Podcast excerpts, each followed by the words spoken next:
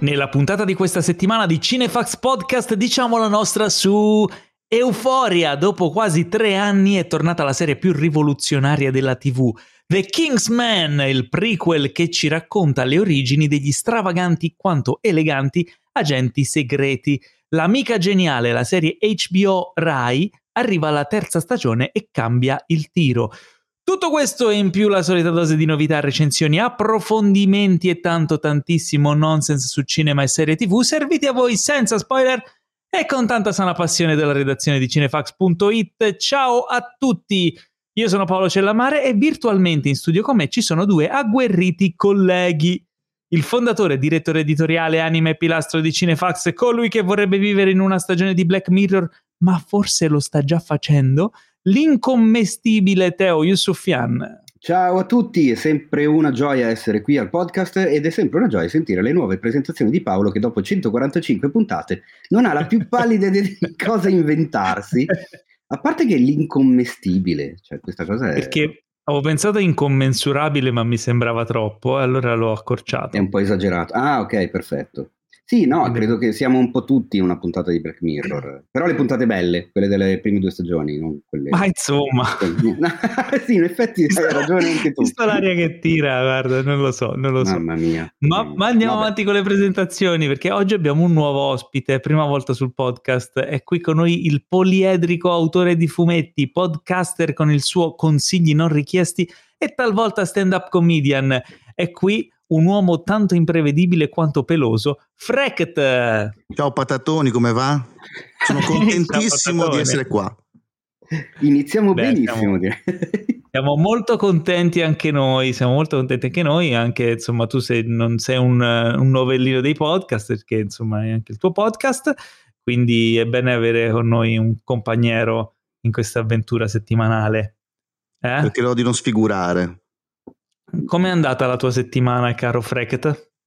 Beh, diciamo che questa settimana è stata una settimana di scrittura, tant'è che mi sento un po' in difetto con voi perché voi avete visto tutto, io non ho visto niente, però io nel mio podcast sono fatto così, sono un po' bradipo, io recupero sempre dopo le puntate, dopo i film che sono usciti, anche perché possiamo dirlo, a volte adesso c'è questa moda di recensire i podcast, eh, recensire i podcast, recensire i film appena escono quindi tu apri la bacheca di, di Facebook e tutti ti spoilerano. Tipo, c'è quel film, quello con eh, Leonardo DiCaprio, Don't Look Up, che io non ho voluto vedere apposta perché sono stato sta- distrutto, disintegrato da tutte quelle recensioni, tutti a dire la loro, che ho detto adesso quando mi passerà, fra un paio d'anni, quando sarà stato dimenticato da tutti, non ti allora me lo andrò a guardare. Tranquillo. Cosa? Non ti sei perso niente, tranquillo. Non uh, esagerare, a me Don Look Up è piaciuto e continuo a dire che mi è piaciuto. No, è un, è un, film divisivo. Però Io ho avuto un qua stai tranquillo, Fre- no, volevo rassicurare Frecht e magari anche tutti i nuovi ascoltatori che per la prima volta ascoltano il nostro pa- podcast e così un po' da, da, pazzerelli iniziano dalla puntata 145. Questo è un podcast spoiler free, nel senso che noi siamo proprio contro qualunque tipo di spoiler. Eh, le rare volte in cui lo facciamo o dedichiamo delle puntate apposta, cioè gli spoiler special, così uno lo sa, oppure ne parliamo dopo la sigla di coda, così anche lì la gente è avvisata e se vuole continuare ad ascoltare può, altrimenti chiude la puntata. Quindi noi siamo proprio liberi qual- da qualsiasi spoiler anche nei tuoi confronti, visto che parleremo di cose che non hai ancora Ma visto. non è questione di spoiler, è questione del fatto che una volta si andava al cinema, quindi uno doveva alzarsi, vestirsi, pagare un biglietto, sedersi e guardarsi il film. Ora che i film, dopo una settimana, tipo The Last Duel, tipo Don't Look Up, escono direttamente sui sistemi di streaming, anche la mano di Dio, è facilissimo, accendi lo schermo e te lo guardi. Quindi, se già prima avevamo i, tipo, i mini blog su Facebook con la gente che diceva la sua, ora che il film è proprio praticamente te lo danno, te lo servono, perché, perché Don't Look Up era uscito due settimane prima al cinema, neanche un post. Due settimane dopo su Netflix era tutto tappezzato perché tutti devono dire la roba, cioè un po' come, non lo so, eh, se non parli di Don Look Up non esisti. Que- questo perché è il film del momento. Adesso io ho paura di Batman, che Batman è forse uh, uno dei pochi film Madonna, dove tutti vorranno andare al cinema. Io se Night vado a vederlo. Andiamo, tra l'altro andiamo insieme Teo, eh, sì, a vederlo venerdì, venerdì, quindi giove- da giovedì niente social, via tutto chiuso. Se no arrivano gli spoiler.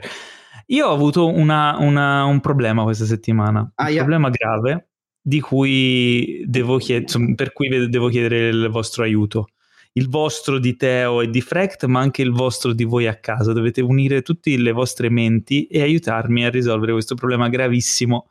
Sono giorni ormai che io ho in testa una musica. Ma basta, ancora questa non cosa. Non riesco a capire di che film in chat. sì, ma non mi, avete, non mi avete scritto nella chat di Cinefax, quattro stronzi, nessuno è stato capace di aiutarmi nella e ora devo podcast, aprire le dighe attenzione, perché abbiamo 12 milioni di chat con Cinefax. No, se no non erano quattro stronzi, erano molti di più. E...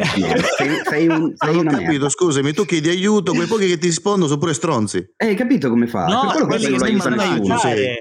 Quelli che non mi sanno aiutare sono stronzi, quelli che mi sanno aiutare sono ma, meno stronzi. Guarda, è, è, facile anche capire, per adesso spiega, allora. fai ascoltare che cosa, qual, è, qual, è, il tuo problema e vedrai che la gente reagirà come abbiamo reagito vedremo, noi nella chat del vedremo. Okay, allora, La nostra mente alveare il troverà problema, Il problema è che io ci, cioè non lo so se, cioè nella mia testa io ce l'ho, me, me, la ricordo perfettamente come fa con tutti gli strumenti eccetera, è una musica elettronica di un film d'azione, un film action secondo me anni 90 e credo che sia anche un film che mi piaceva molto perché mi ricordo di averlo visto più volte tanto che mi era entrato in testa il tema musicale però non sono sicuro che poi arriva, cioè che, che, quando lo faccio con la bocca arrivi la stessa cosa che ho in testa. Io no, no, no è, eh, Paolo, ti chiarisco che non è che non sei sicuro, N- non arriva, cioè proprio ti, ti allora... do la garanzia che non succede. Cioè. Allora, facciamo così, c'è una, sotto una base che fa tipo questo qualcuno di loro lo dovrebbe fare sotto così, poi io vado sopra con il tema.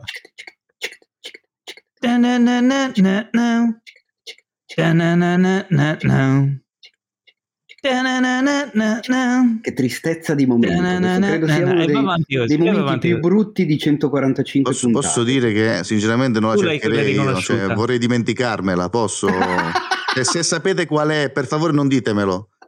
No, ma io, io, non è che ah, voglio riascoltare la musica, devo collegare il film. C'ho questo tarlo che non mi ricordo qual è il film. Eh, eh, finché non lo scopro, io ho questa musica che non è neanche bellissima, lo ammetto, però mi continua ad andare in loop nella testa. Scusami, se questo film l'hai visto più più volte, ti ricordi solo la musica, non c'è nient'altro, un dettaglio, una scarpa. No, perché mi ricordo dei film, ho provato a cercare vari film, i temi, ma non erano quello e quindi non riesco a fare questo collegamento. Cioè, scusi, posso sapere cosa se... cerchi direttamente su Google?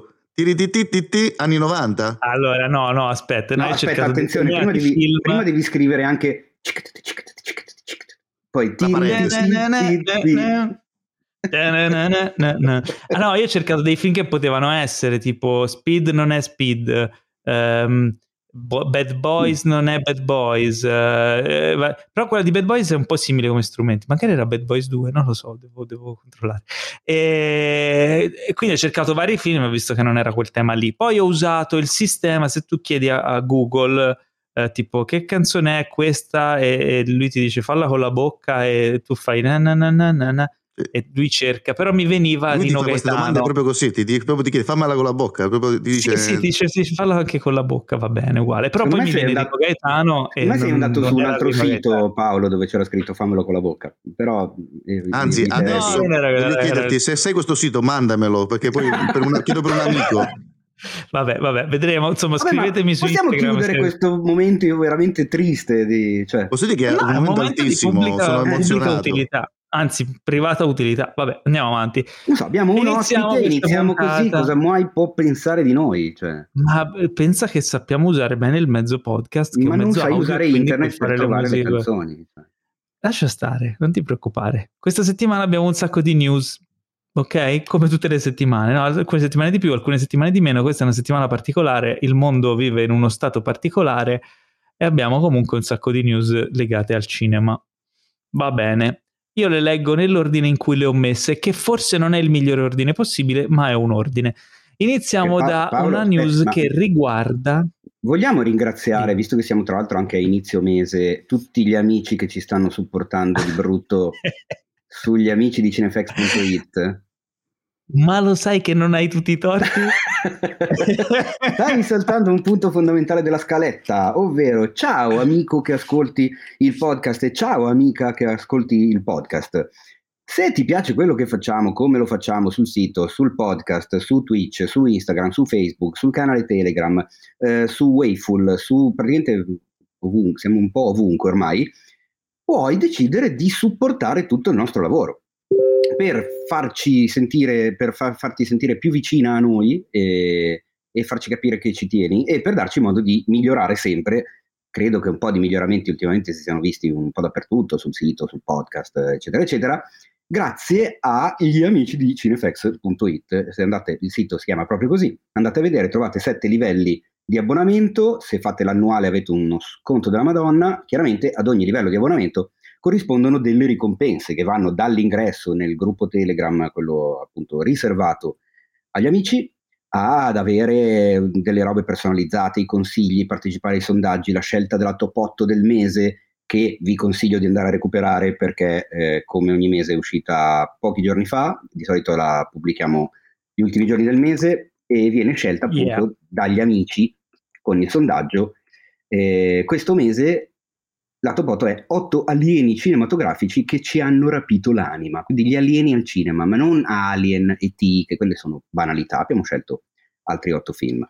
E sembra un articolo mega curato dalla, dalla, redazione con un'introduzione della Madonna e 8 posizioni curatissime, ma questa è solo una delle cose a cui avrete accesso se diventerete dei nostri supporters, facendoci sentire il, il vostro affetto, il vostro amore e dandoci la possibilità di crescere e migliorare sempre di più e giuro che non sto leggendo.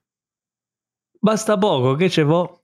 Esatto. Poi chiaramente se, cioè, potete fare un mese, due mesi, se vedete che quello che vi arriva in cambio o vi rompete le balle o salcacchi non vi piace, potete anche darvene, cioè, non è che siete obbligati a vita, non è un matrimonio.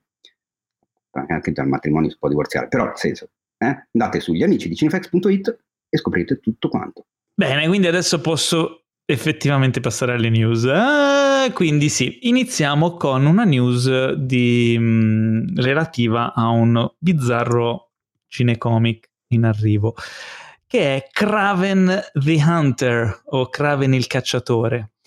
Eh, a quanto pare nel cast si aggiunge anche Ariana DeBose, Oh. che vi ricorderete, bravissima in West Side Story, vero Teo? Lei è apprezzata? Io l'ho apprezzata Tantissimo molto. e sta già vincendo un sacco di premi e è anche candidata all'Oscar. Già, già, esatto. Quindi continua questa um, tendenza dei film de- dell'universo di Spider-Man della Sony, tipo Venom, eh, Venom 2, e poi cosa deve arrivare Morbius, di cui dopo parleremo del trailer e questo Craven, che fanno parte un po' dello stesso filone, uh, nel comunque assicurarsi un cast, credo a suon di, di, di, di casce stra- stratosferici, un cast di, di livello, no? Ricordiamo che in Venom c'era, uh, c'era Michelle Williams, uh, che non si sapeva come mai fosse c'è già Tomardi però anche lei boh, vabbè. Eh, in questo caso Ariana DeBose si affianca quindi a Aaron Taylor Johnson che interpreterà il protagonista e interpreterà il personaggio di Calypso. Ariana DeBose sarà Calypso che è questa sacerdotessa voodoo con poteri particolari.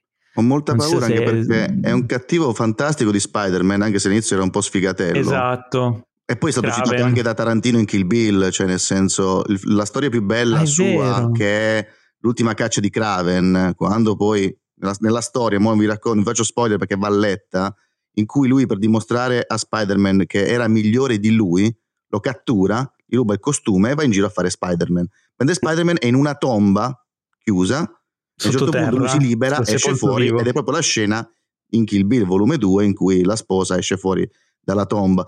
Però mi fa paura il fatto che stanno utilizzando tutti i personaggi che vivono in simbiosi con Spider-Man senza Spider-Man, come se fossero delle figurine, come se potessero prescindere a, a Spider-Man. L'unico che avrebbe senso è Mobius, perché alla fine è un personaggio che si è visto un paio di volte in Spider-Man e poi scomparso. Infatti non so perché l'hanno riesumato, che è molto horror, sì, però... Non sì, fondamentalmente il personaggio di Kraven, ora tu magari ne sai più di me, correggimi se sbaglio, io ho letto l'ultima caccia di Kraven, ma è una delle poche cose che ho letto con lui, è, fondamentalmente è un fissatone della caccia, vuol fare il super cacciatore esatto. e quindi c'è l'ultima preda, l'ultima sfida del cacciatore è catturare per esempio Spider-Man e quindi da lì diventava un nemico di Spider-Man. Ed è sto tizio, è russo se non sbaglio il Esatto, personaggio, esatto. guarda caso, eh, con questa pelliccia di una testa di leone, cos'è che c'ha addosso. Ma Infatti insomma, era vestito malissimo, tant'è che bizzarro. all'inizio era il classico personaggio freak preso in giro, non era considerato uno dei cattivi di Spider-Man. Fu questa storia a dargli una dignità di super cattivo.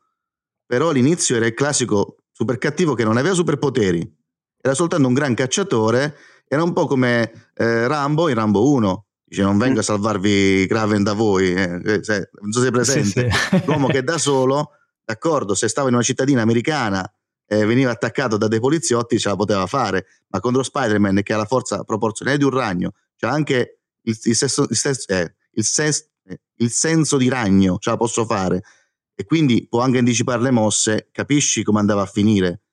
Eh, era, le prendeva sempre, tant'è che lui nell'ultima caccia di Kraven, dopo essere stato umiliato più e più volte, non è che dice aspetta a sto punto eh, lo voglio solo catturare, no, voglio anche dimostrare di essere migliore di lui, di sostituirlo in maniera egregia. Poi non faccio spoiler, nel finale c'è una catarsi meravigliosa che dà dignità al personaggio. Poi ovviamente la Marvel non ce la fa, non ci riesce a chiudere le cose bene, tornerà in altre salse e quindi diciamo che andrà personaggio un dei po'... fumetti, dici. Sì, Beh, comunque è un personaggio che mm, potrebbe avere qualcosa da dire, ma in un film a sé stante, boh, mm, sembra L'unica cosa che potrebbe avere qualcosa da dire è se ci fosse strano. davvero un superuomo con cui scontrarsi. Ma chi?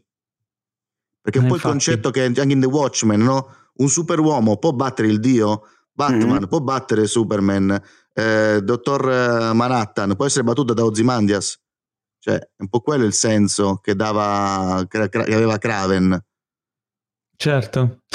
Ma staremo a vedere anche perché insomma sono le prime... È da un po' che si parla di questo film, ma ancora non, non si è visto nulla e non si è capito bene. E secondo me anche l'uscita di Morbius ci svelerà un po' di più le carte che ha in serbo la Sony. Ma ne parliamo più avanti perché abbiamo visto il trailer. Quindi, domanda, chi è l'attore che fa Kraven? è Aaron Taylor Johnson. Quello che faceva Eh, Quick- Quicksilver? Esatto. Bravo, sì, esatto. Se mi fa ridere, in Kick-Ass, in Kick-Ass lui aveva il migliore amico che era l'attore che faceva invece sempre eh, Quicksilver nell'altro film, quello di X-Men. Sì, Quindi sì, c'era sì. il meme bellissimo. è Il vero. migliore amico di Quicksilver è Quicksilver. Era bellissimo il meme, scusatemi ma... Eh sì, Allora, perché rimanendo è in veloce tema- che riesce a essere due persone contemporaneamente. Esatto. alla fine ci sta. Fantastico. Rimanendo in tema, ehm, come avrete notato, eh, su Netflix sono sparite le serie Marvel, quindi parlo di Daredevil, Jessica Jones, Luke Cage, Punisher, Iron Fist e quella corale The Defenders. Sono sparite da un po' e eh, dal 16 marzo traslocheranno su Disney Plus. Ora Ah, non so se anche in Italia, non so Ma se anche in Italia subito, ma si spostano lì. A questo punto si apre uno scenario, addirittura anche Marvel's Agents of, the, of Shield, Shield. eh, beh, è di ABC, quindi giusto, ci sta Sì. che vada sullo streamer di Disney. Come Ehm, diceva qualcuno, vero? Qualche anno fa? E Vabbè, tutti, eh, no, era no, no. normale. era Aspetto che, normale. che quel qualcuno sei tu, giusto Teo? Eh, ma guarda, eh? indovini giusto. A questo punto la domanda che si fanno i fan è: c'è la possibilità che su Disney Plus alcune di queste serie possano continuare con una nuova stagione? Quindi vedere una nuova stagione di Daredevil o di Punisher? Oppure faranno un soft reboot dei personaggi? Visto che eh, vabbè, ormai parlare di, mh, di No Way Home è sempre spoiler o ormai l'hanno visto tutti e se ne può parlare? Secondo me è sempre spoiler, perché non è Sì, detto. vabbè, comunque uno di ma questi, persona- è uno di questi personaggi Ma la risposta è spoiler perché, per esempio, si potrebbe ridare la risposta al tuo soft reboot. Però questo mi andrebbe a fare uno spoiler su una serie che magari non tutti hanno visto, di cui non faccio il nome perché poi dicendo qual è faccio spoiler. è giusto. È un- Quindi mantenendoci vaghi, eh, alcuni segnali di una ripresa di alcuni di questi personaggi li abbiamo già visti, ne abbiamo forse anche già parlato. Eh, secondo me, allora, la mia analisi di questa cosa qui è, secondo me erano contenuti che avevano e dice ok, è finito il contratto con Netflix, mettiamoli lì, se qualcuno si vuole vedere. Alcune di queste serie sono molto acclamate, tipo di Iron Fist. No, sto scherzando, quella potevano anche buttarla via. Madonna. Eh, però... Caprera della Marvel. però diciamo, o li hanno, secondo me li hanno parcheggiati lì e poi con questi personaggi, con i più promettenti, ci faranno qualcos'altro. Ma du- cioè, non lo so Posso... se vedremo una, una nuova stagione di Daredevil. Posso fare la mia supposizione? Io credo. Qual è la tua? Eh, adesso faccio, faccio prendo come esempio un film che ormai è vecchio, che è L'incredibile Hulk, non quello di mm-hmm. Ang Lee, l'altro. Lo chiamerò l'altro. Quello delle Marvel capire. Studios. Esatto. Che era alla fine un soft eh, reboot sequel, perché sembra quasi che continui l'altro film con Hulk che se ne scappa via, un po' come ha fatto Sam Raimi in uh, La Casa 2. Avete presente? Mm-hmm. Hai visto La Casa 1? Dopo i primi dieci minuti della casa 2 può dire ok, questo è il seguito del mio film. Chi invece eh sì. non ha visto la casa 1, ti danno quei dieci minuti dove alla fine arrivi sempre allo stesso punto che ti dice ok, chi ha visto il primo può considerare un seguito, chi non l'ha visto ti ho regalato dieci minuti in cui, anche se è diverso, arrivi allo stesso starter point. Quindi secondo me sarà una roba del genere in cui si, si, daranno delle origini velocissime tramite un 15 minuti, qualcosa del genere, dove alla fine arrivi a uno starter point all'interno della puntata che più o meno ha, lo stesso status quo che hanno lasciato le vecchie serie. E quindi chi vuole far finta che quelli di 30 minuti non esistono, farà finta che quei 30 minuti non esistono, altrimenti va avanti, un po' come Hulk, un po' come la casa 2. Sarà una mossa intelligente da fare. La, Ma- la, Marvel e la Disney fanno un sacco di monnezza, però sono intelligenti nelle mosse che fanno. Quindi. Poi è pro- molto probabile. Tu cosa pensi, Teo? Non, non so. è un'opinione. No, non ho, non ho un'opinione, nel senso che, boh, cioè alla fine sono, sono logiche commerciali che stiamo vedendo an- anno dopo anno. I personaggi so- sono lì, sappiamo che sono lì, non possiamo spoilerare troppo. Però è anche vero che con tutto il bene gli attori, insomma, adesso non so quanti anni siano passati dalla prima serie, prima stagione di Jessica Jones o di Daredevil ora che lo metti in cantiere, ora che trovi a chi farla fare, ora che la scrivi, che la metti in produzione, passa altro tempo. E, Beh, Daredevil è del 2015, quindi figurati. 2015, eh, insomma, quindi vuol dire che al, almeno 2025 se vogliamo essere più sereni. Beh, in realtà non è spoiler, è stato un annuncio, quindi posso dire che c'è una news. Sappiamo già che molti personaggi saranno comprimari nella serie di She-Hulk è una news che mm. ormai lo sanno tutti, non è spoiler perché parliamo sì, di una serie che deve uscire, ma tra i secondi primari c'è Daredevil. Cioè... Eh sì. Quindi eh, magari se la giocano così. I fondi ce li hanno, il pubblico ce l'hanno, mm, insomma, direi che non sarebbe una sorpresa se continuassero, ecco, cioè una volta che sono tornate a casa loro, probabilmente continueranno, che è un po' quello che ci si aspettava tempo fa, poi questa cosa adesso sono, sono passate lì e che gli devi dire. Non lo so, sarebbe più strano secondo me se, se non lo facessero, ecco. Mm. A questo punto mi viene una riflessione, cioè siamo sempre comunque dalle parti di ok, ci sono dei personaggi che hanno avuto successo, che il pubblico già ama, che il pubblico vuole vedere, quindi continuiamo a sfruttarli finché è possibile.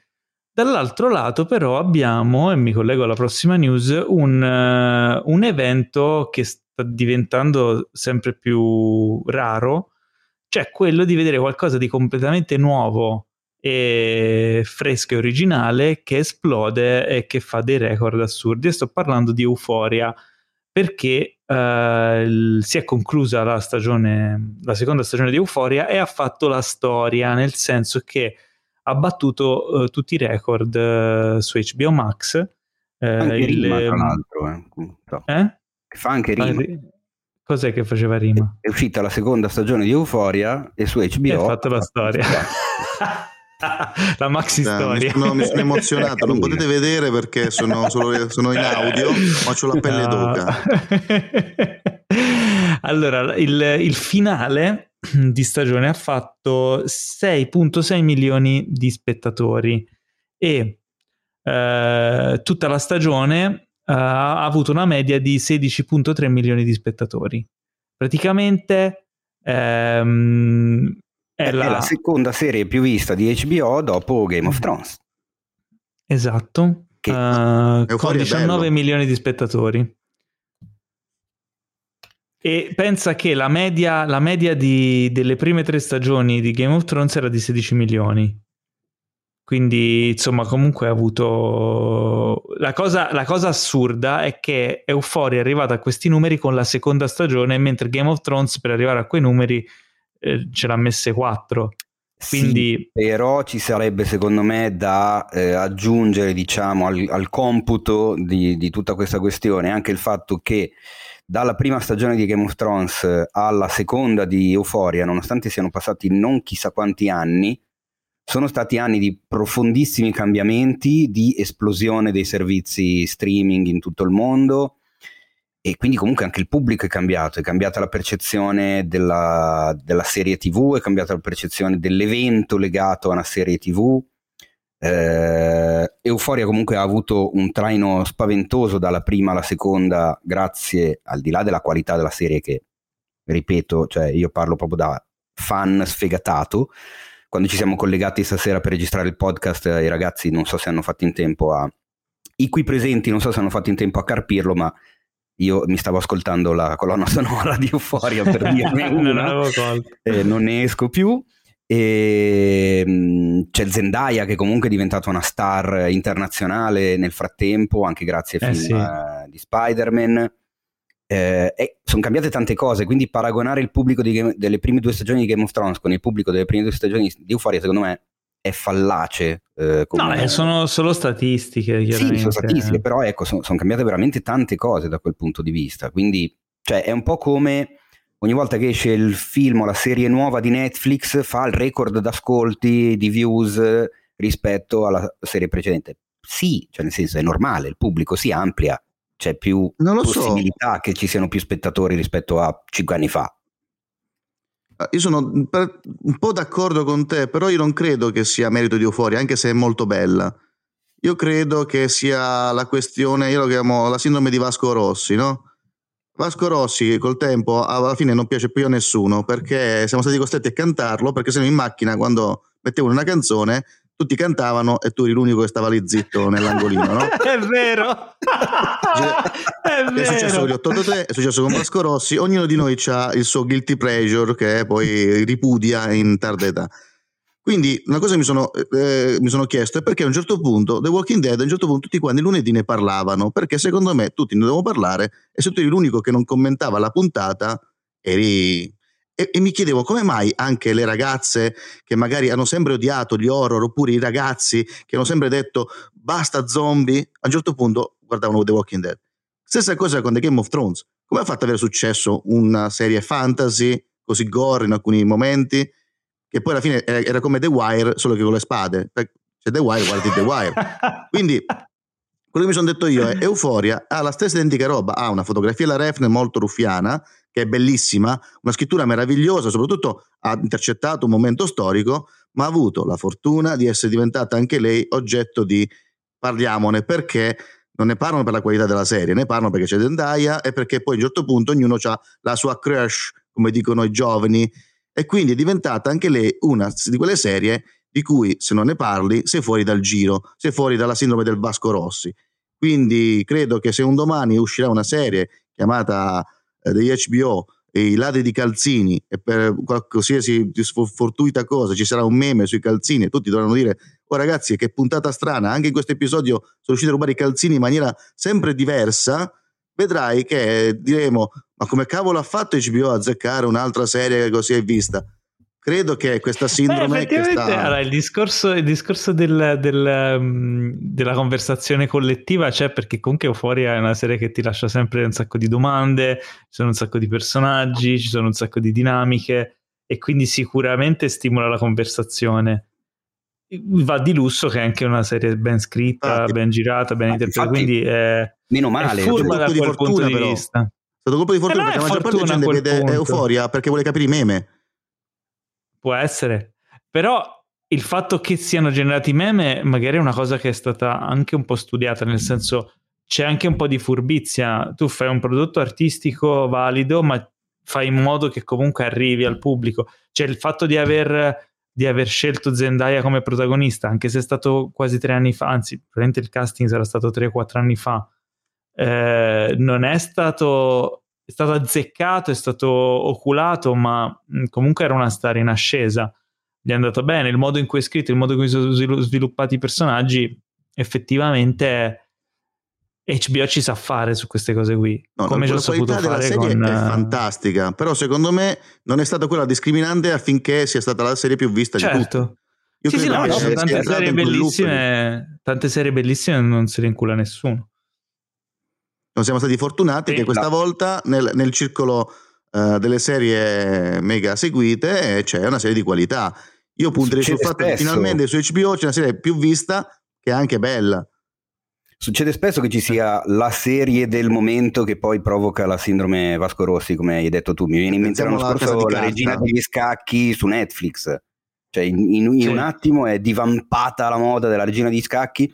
Chiunque aveva visto quella serie, anche chi ne fregava un cazzo né di, degli scacchi né di Anya Taylor-Joy. È un po' triste né, se ci pensi. Pensa a tutte quelle scacchiere che adesso sono lì a prendere polvere. a parte che sono degli ottimi oggetti di, di arredamento che quando ero ragazzino io pensavo si chiamassero super rettili. Ci sono voluti anni per capire che siamo super rettili, però immaginavo... no, sto malissimo. È giusto, così. Comunque, un'altra cosa che hanno a livello di numeri, Euforia dal suo ritorno a gennaio ha um, contato ben 34 milioni di tweet, perché sai che gli americani contano i tweet, è importante. Da noi Twitter ce lo, fre- ce lo inculiamo poco, però in America, insomma, 34 milioni di tweet non sono pochi.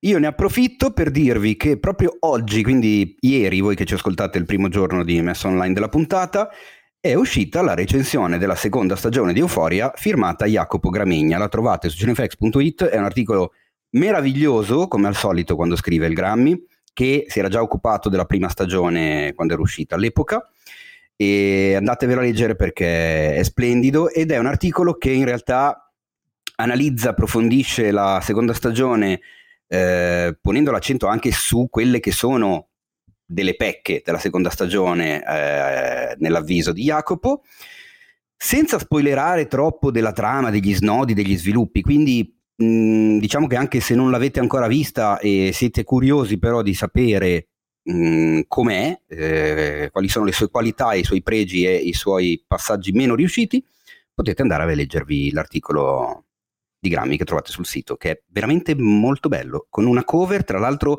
molto bella. L'ho fatta io. Cioè che cover del Renny sono più belle, però ero orgoglioso di quella che ho fatto per, per questa Ma tu sei d'accordo con la recensione? Io sono d'accordo con la recensione di Jacopo, eh, mi ha effettivamente messo davanti un paio di cose a cui non avevo pensato, ma perché ti ripeto, eh, io con questa serie ho un problema enorme, ma ce l'ho dal 2019, perché io mi ricordo che eh, anche qua nel podcast avevo Eri impazzito. sì, avevo cominciato subito a cagare il cazzo a tutti, guardate Euforia, guardate Euforia, quindi sono molto contento che adesso abbia il successo che ha ma mh, il mio problema è che non riesco a essere più di tanto oggettivo perché sono veramente tanto fan di, di tutto quanto, ha un'atmosfera che, che, mi tira in mezzo tantissimo. E non lo so. Dopo quindi... ne parliamo, dopo ne parliamo. Sì, dopo ne anche perché io non, io non, ho letto la recensione, quindi voglio capire anche quali sono i punti critici, se siamo, cioè, se sono gli stessi che penso anch'io tu hype per la copertina, quindi siamo tutti, siamo tutti a posto. Allora, adesso dobbiamo fare un piccolo cambio di, di, marcia perché è venuto il momento di parlare dell'elefante nella stanza. Sapete che voi, eh, voi che ci ascoltate che noi scherziamo sempre, abbiamo sempre un tono allegro, ma eh, in questi giorni, insomma, la situazione generale è di allegro a poco. Sto parlando ovviamente della situazione dell'Ucraina. Um, la news si lega proprio a questo. A quanto pare Disney, Sony, Warner Bros., Universal e Paramount hanno bloccato le uscite in sala in Russia come forma di insomma, reazione alla situazione attuale. Non usciranno i film che erano attesi in sala anche in Russia.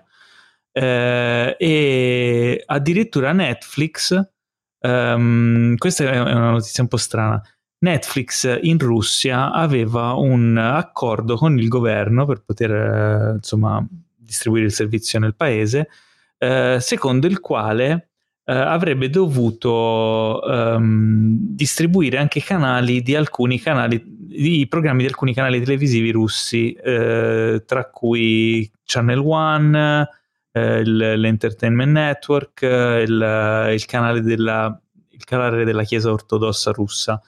Questi, questi canali praticamente distribuivano contenuti propagandistici e Netflix ha deciso di bloccarli anche andando contro gli accordi di legge che avevano. Quindi probabilmente ci saranno delle ripercussioni. Eh, c'è da dire però che Netflix è stato lanciato in Russia da circa un anno e ha un milione di, di abbonati in Russia quindi non è uno dei paesi diciamo su di cui hanno una, sì, hanno una, base di pubblico più ampia però comunque è interessante vedere comunque che hanno preso una posizione e hanno sono, sono, si sono esposti in questo, in questo senso qua. Chiaramente ancora insomma la situazione è in evoluzione costante quindi già quello che diciamo oggi domani che ci ascoltate potrebbe essere ormai storia vecchia.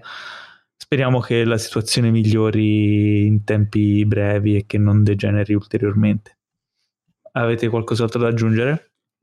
Beh, io so che anche, adesso non è una battuta, ma anche altri sistemi di streaming, tipo anche Pornhub, ha bloccato completamente la possibilità di visionare video sul proprio canale. Penso che, eh, secondo me, domani che ascolteranno la puntata, qualche altra azienda di servizi streaming avrà ha detto questa cosa. Credo che stiano facendo un muro e che non so, eh, perché non, non, capisco, io non, non, sono in grado, non sono esperto di geopolitica, non sono in grado di scindere il fatto che eh, si vada a colpire una popolazione, non so quando sia giusto e quando no, però sicuramente molti eh, seguiranno l'onda perché sto notando che quando, quando, vedono grossi brand che fanno qualcosa, molti seguono la scia. Eh, non so quando sia giusto, eh, qu- quanto il popolo russo sia eh, responsabile delle scelte del governo, che comunque è una piccola parte, non sono i russi.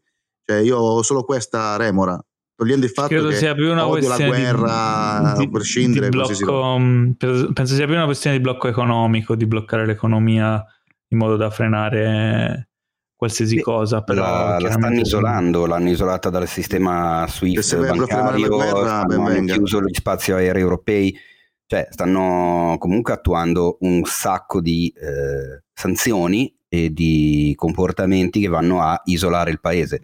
È vero che, col- che, che in questo modo viene colpita anche la popolazione, ma mm, che, che, devi fare? Cioè, non è che poi No, no, da questo, da questo, punto di vista economico per fermare la guerra, allora giustissimo, soltanto che quando vedo bloccare l'arte, quasi sia sia la situazione, io non lo so, eh, non riesco mai a capire questa cosa. Poi ovviamente l'arte in realtà in questo caso è business e quindi ci sta, quindi se serve a far tornare indietro le truppe, ben venga, allora che bloccassero anche i barbapapà.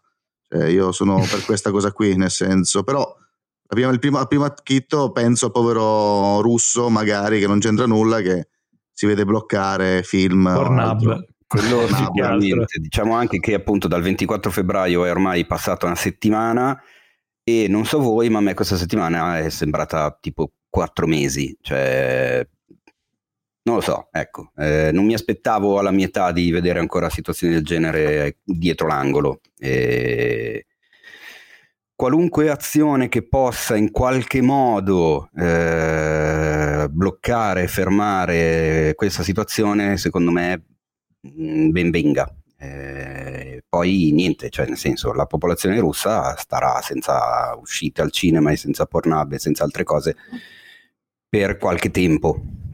Ma questo va anche appunto a sensibilizzare quelli che magari eh, sono dalla parte di quel pazzo di, di Putin eh, per renderlo più impopolare possibile e insomma in qualche modo eh, questa cosa strategia. potrebbe comunque funzionare. Non lo so, poi come hai detto giustamente anche tu Frecht, io proprio politica, situazioni di questo genere sono assolutamente ignorante, posso farmi le mie opinioni da uomo della strada, ma chiaramente so perfettamente che non conosco sufficientemente bene la situazione per esprimere un'opinione sensata, ecco, cioè, dico il mio sentire, il mio sentimento. In quanto anche ex obiettore di coscienza potete ben, ben sapere quale sia la mia posizione sui conflitti armati e tutto quanto. Ecco.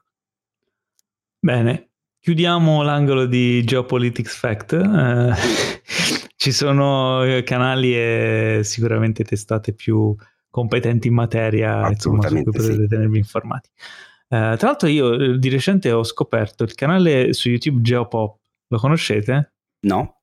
No. no è, molto, è, fatto molto bene, sono molto bravi e spiegano un sacco, di, un sacco bene situazioni sia di geopolitica sia insomma di altre cose.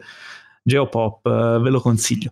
Andiamo avanti, allora torniamo nel mondo del cinema uh, con un film molto atteso, è un, um, è un prequel attesissimo Sto parlando di Furiosa, uh. il prequel di Mad Max Fury Road. Uh, a quanto pare, noi sapevamo già che um, Anya Taylor-Joy interpreterà uh, appunto Furiosa e c'era nel cast, c'è nel cast anche Chris Hemsworth che a quanto pare interpreterà il cattivo del film. Um, e che questa è una cosa molto interessante perché i cattivi dei film di, di George Miller sono molto caratterizzati, eh molto sì. particolari e spesso memorabili. Tra l'altro, essendo un prequel, dovranno fare un recasting anche di Mortan Joe e di tutti gli altri personaggi, i cattivoni che c'erano nel, in, in Mad Max Fury Road. Quindi sicuramente vedremo magari delle altre news di casting al riguardo e inizia a prendere forma questo film uh, che insomma attendiamo in maniera furiosa appunto. Questo allontana Miller da fare Babe 3 quindi? Questo mi stai dicendo questo esatto. quindi la trilogia resta incompiuta mi stai dicendo o questo il nuovo Happy Fit No, io so che Happy Fit lui lo odia perché una volta ne ho fatto un'intervista e lui disse se avessi due proiettili e mi chiedessero di se dovessi fare Happy Fit 2 io mi sparerei due volte quindi Addirittura, però, non lo sapevo Babe, lui cioè, c'è molto della sua poetica in Babe, soprattutto anche in Babe 2, cioè contro la guerra, il, il andare contro le convenzioni, cioè Babe 1 era una favola di tutto cattiva, ma soprattutto piena di speranza e piena di simbolismo.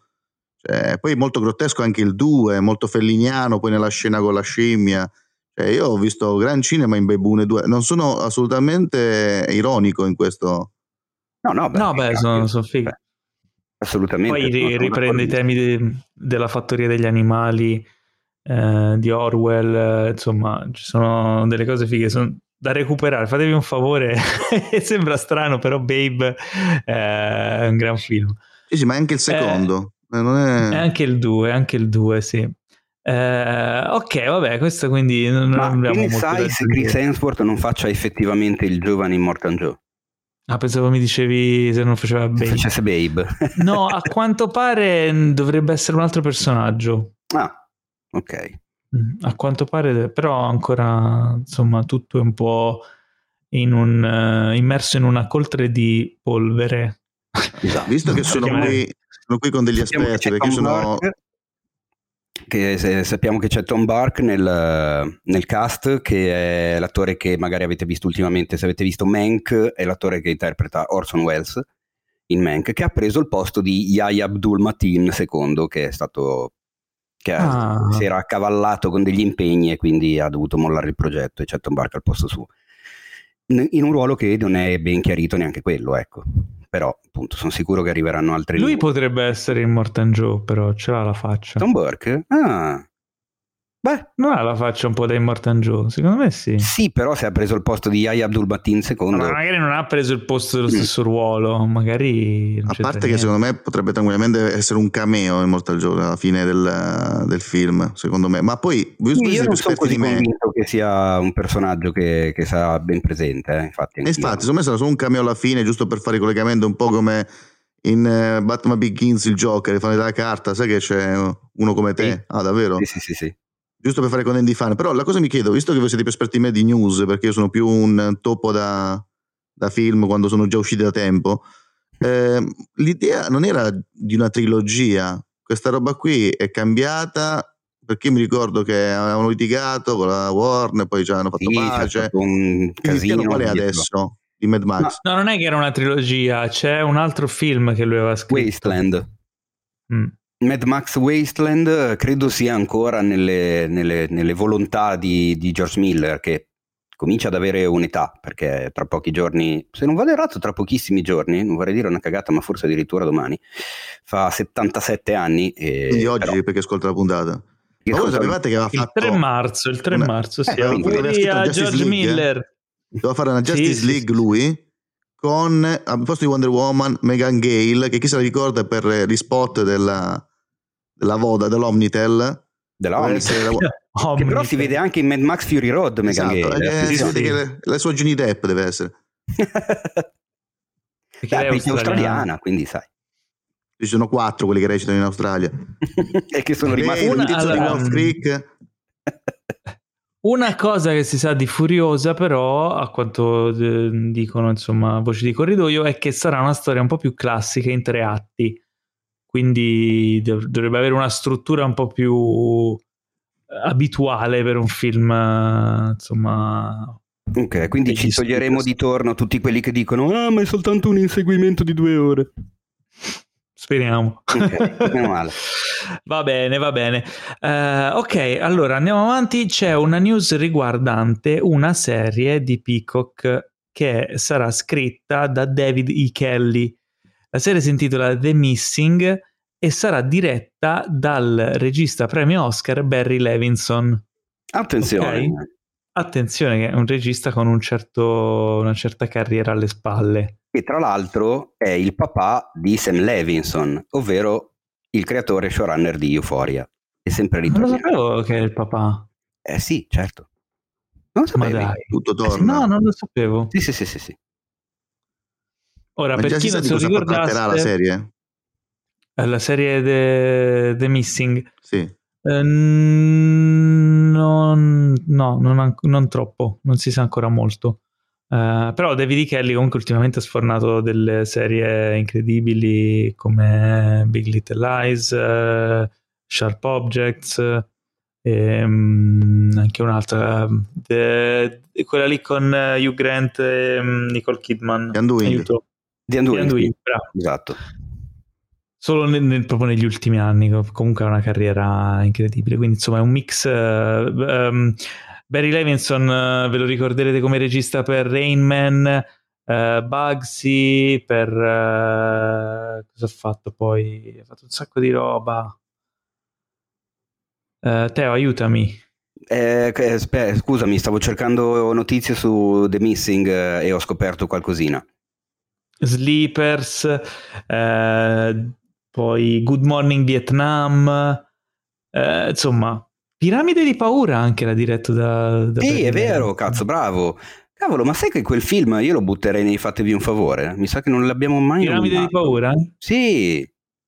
Tra l'altro, eh. butto lì un cinefact così al volo che mi viene in mente. In Piramide di paura, eh, che è un film che i ragazzi della mia età conoscono benissimo perché boh, a me era piaciuto un casino. Diciottenni. C'è, eh? Diciottenni. Esattamente, i diciottenni.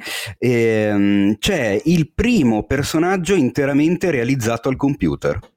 È vero. È che vero. c'è una scena in cui c'è un cavaliere di una vetrata che si rompe la vetrata e c'è questo cavaliere di vetro che brandisce una spada che si muove e a un certo punto la macchina da presa gli gira intorno e lo vedi che è sottile come appunto una lastra di vetro ed è il primo personaggio in computer grafica del... Prima di Dragonheart. Butto lì. E tra l'altro, Piramide di Paura, potremmo dargli l'Eternal Sunshine Award alla carriera. Ah sì, certo perché il titolo originale è Young, Young, Young Sherlock, Sherlock Holmes. Holmes. Sì, è vero. il giovane Sherlock Holmes diventa Piramide di Paura e io gli darei questo Eternal Così Sunshine. che titolo è molto più bello, non gli darei il, il premio Eternal Sunshine perché secondo me è bello. Piramide di Paura ti viene molto più voglia di vederlo piuttosto che il giovane Sherlock Holmes che... Eh, però non è rispetto in... del film originale. Eh, ma deve essere, cioè, nel senso, se, se è il titolo più bello, complimenti. Cioè, di solito Eternal Sunshine, io, se, se vi riferite al film eh, certo. se, se, mi lasci ti cancello, porca miseria, era anche in quel periodo in cui tutti i film erano se scappi faccio qualcosa, quindi eh sì. quindi la gente stava ferma, c'è stato un immobilismo per colpa di quei film. quindi, tu, quindi, tu, mi salvi Piramide di paura da Young Sherlock Holmes. Io, io Piramide di paura lo guarderei. Young uh, Sherlock, penso che il classico film di Italia 1 Teen, fatto con la fotografia alla Duccio Patanè, e non lo guarderei mai. Cioè.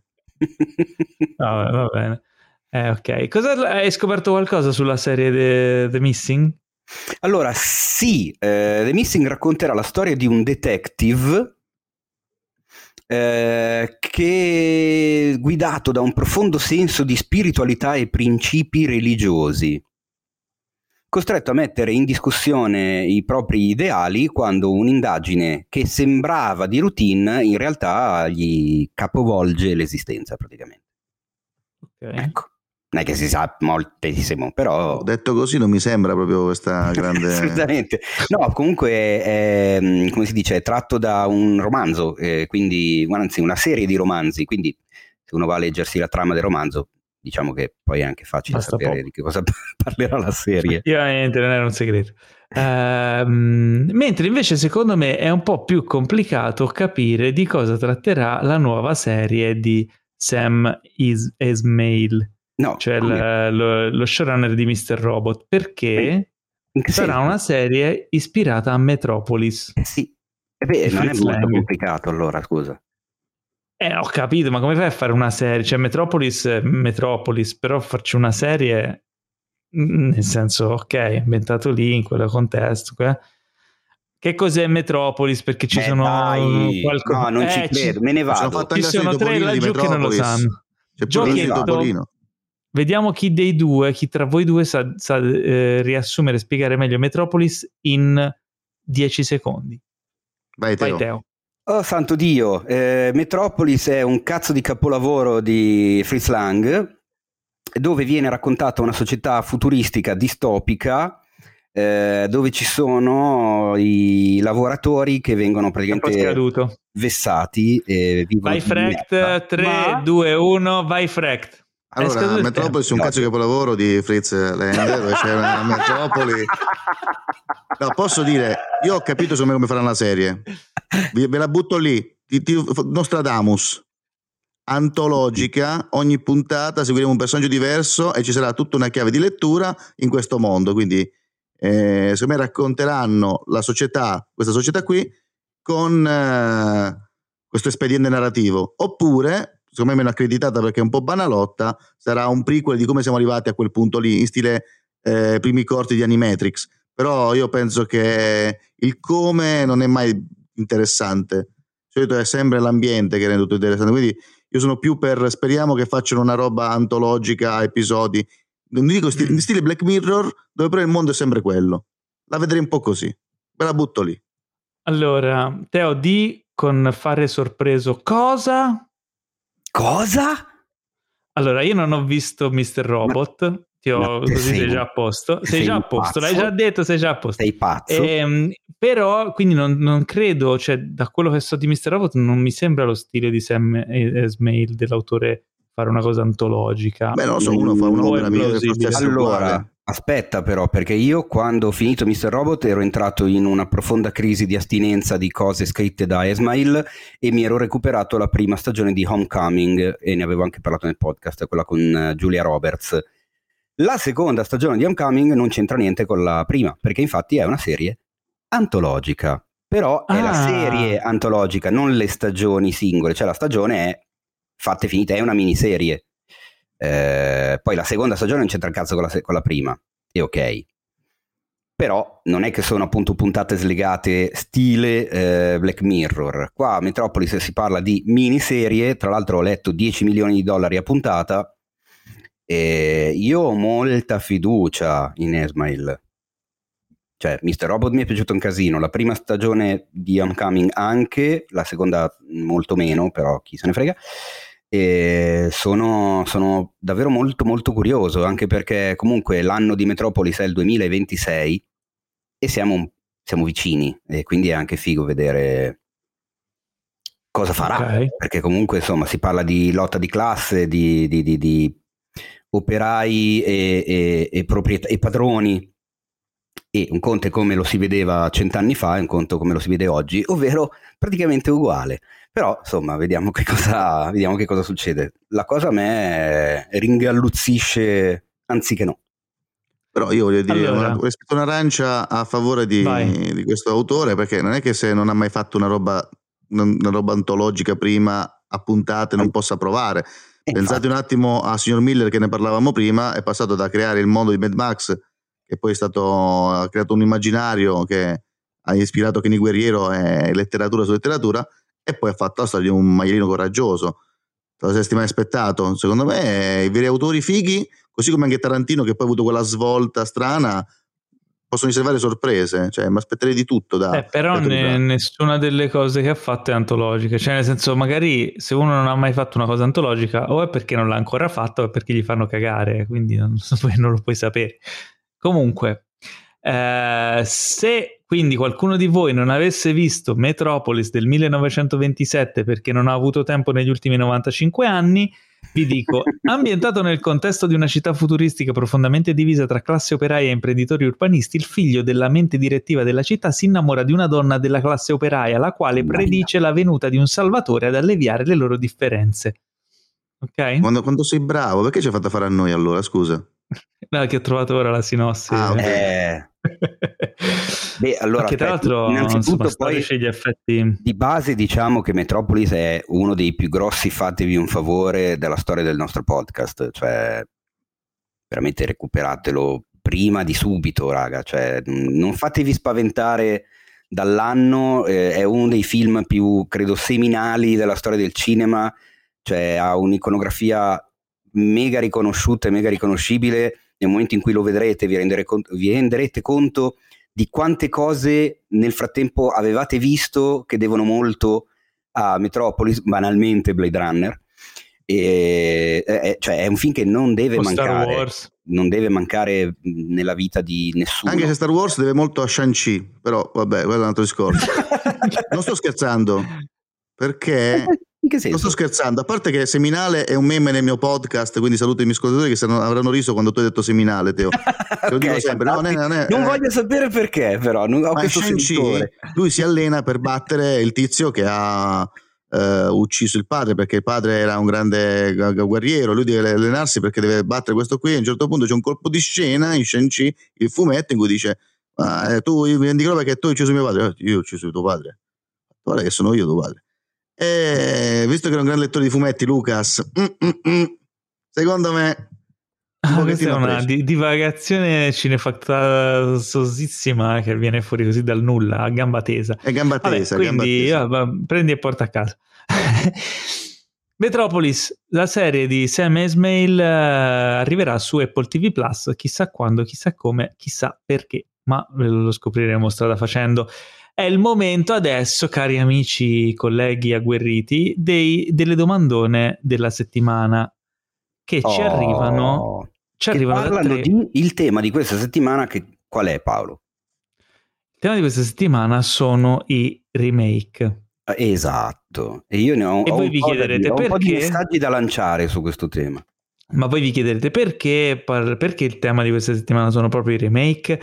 Perché tra i trailer oggi parleremo di un remake attesissimo mm. di cui è uscito il trailer.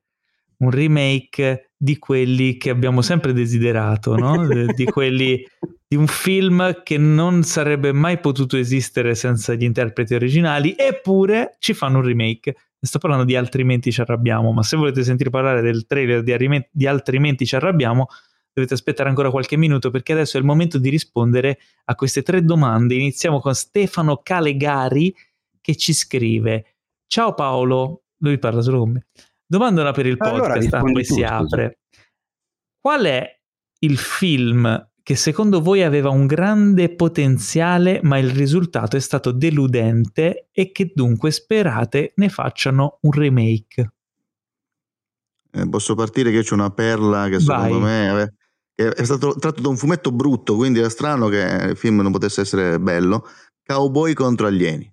Solo il concept ah. stuprato da Favreau, che secondo me è uno dei pochi che doveva morire nei Soprano e non è morto, ci è rimasto male. Che, non è morto perché interpretava se stesso, quindi non poteva morire. È non un peccato, è un peccato, anche perché se lo meritava. Eh, così come ha, ha dist- no, vabbè, sto scherzando, favore non mi mandare gli avvocati a casa.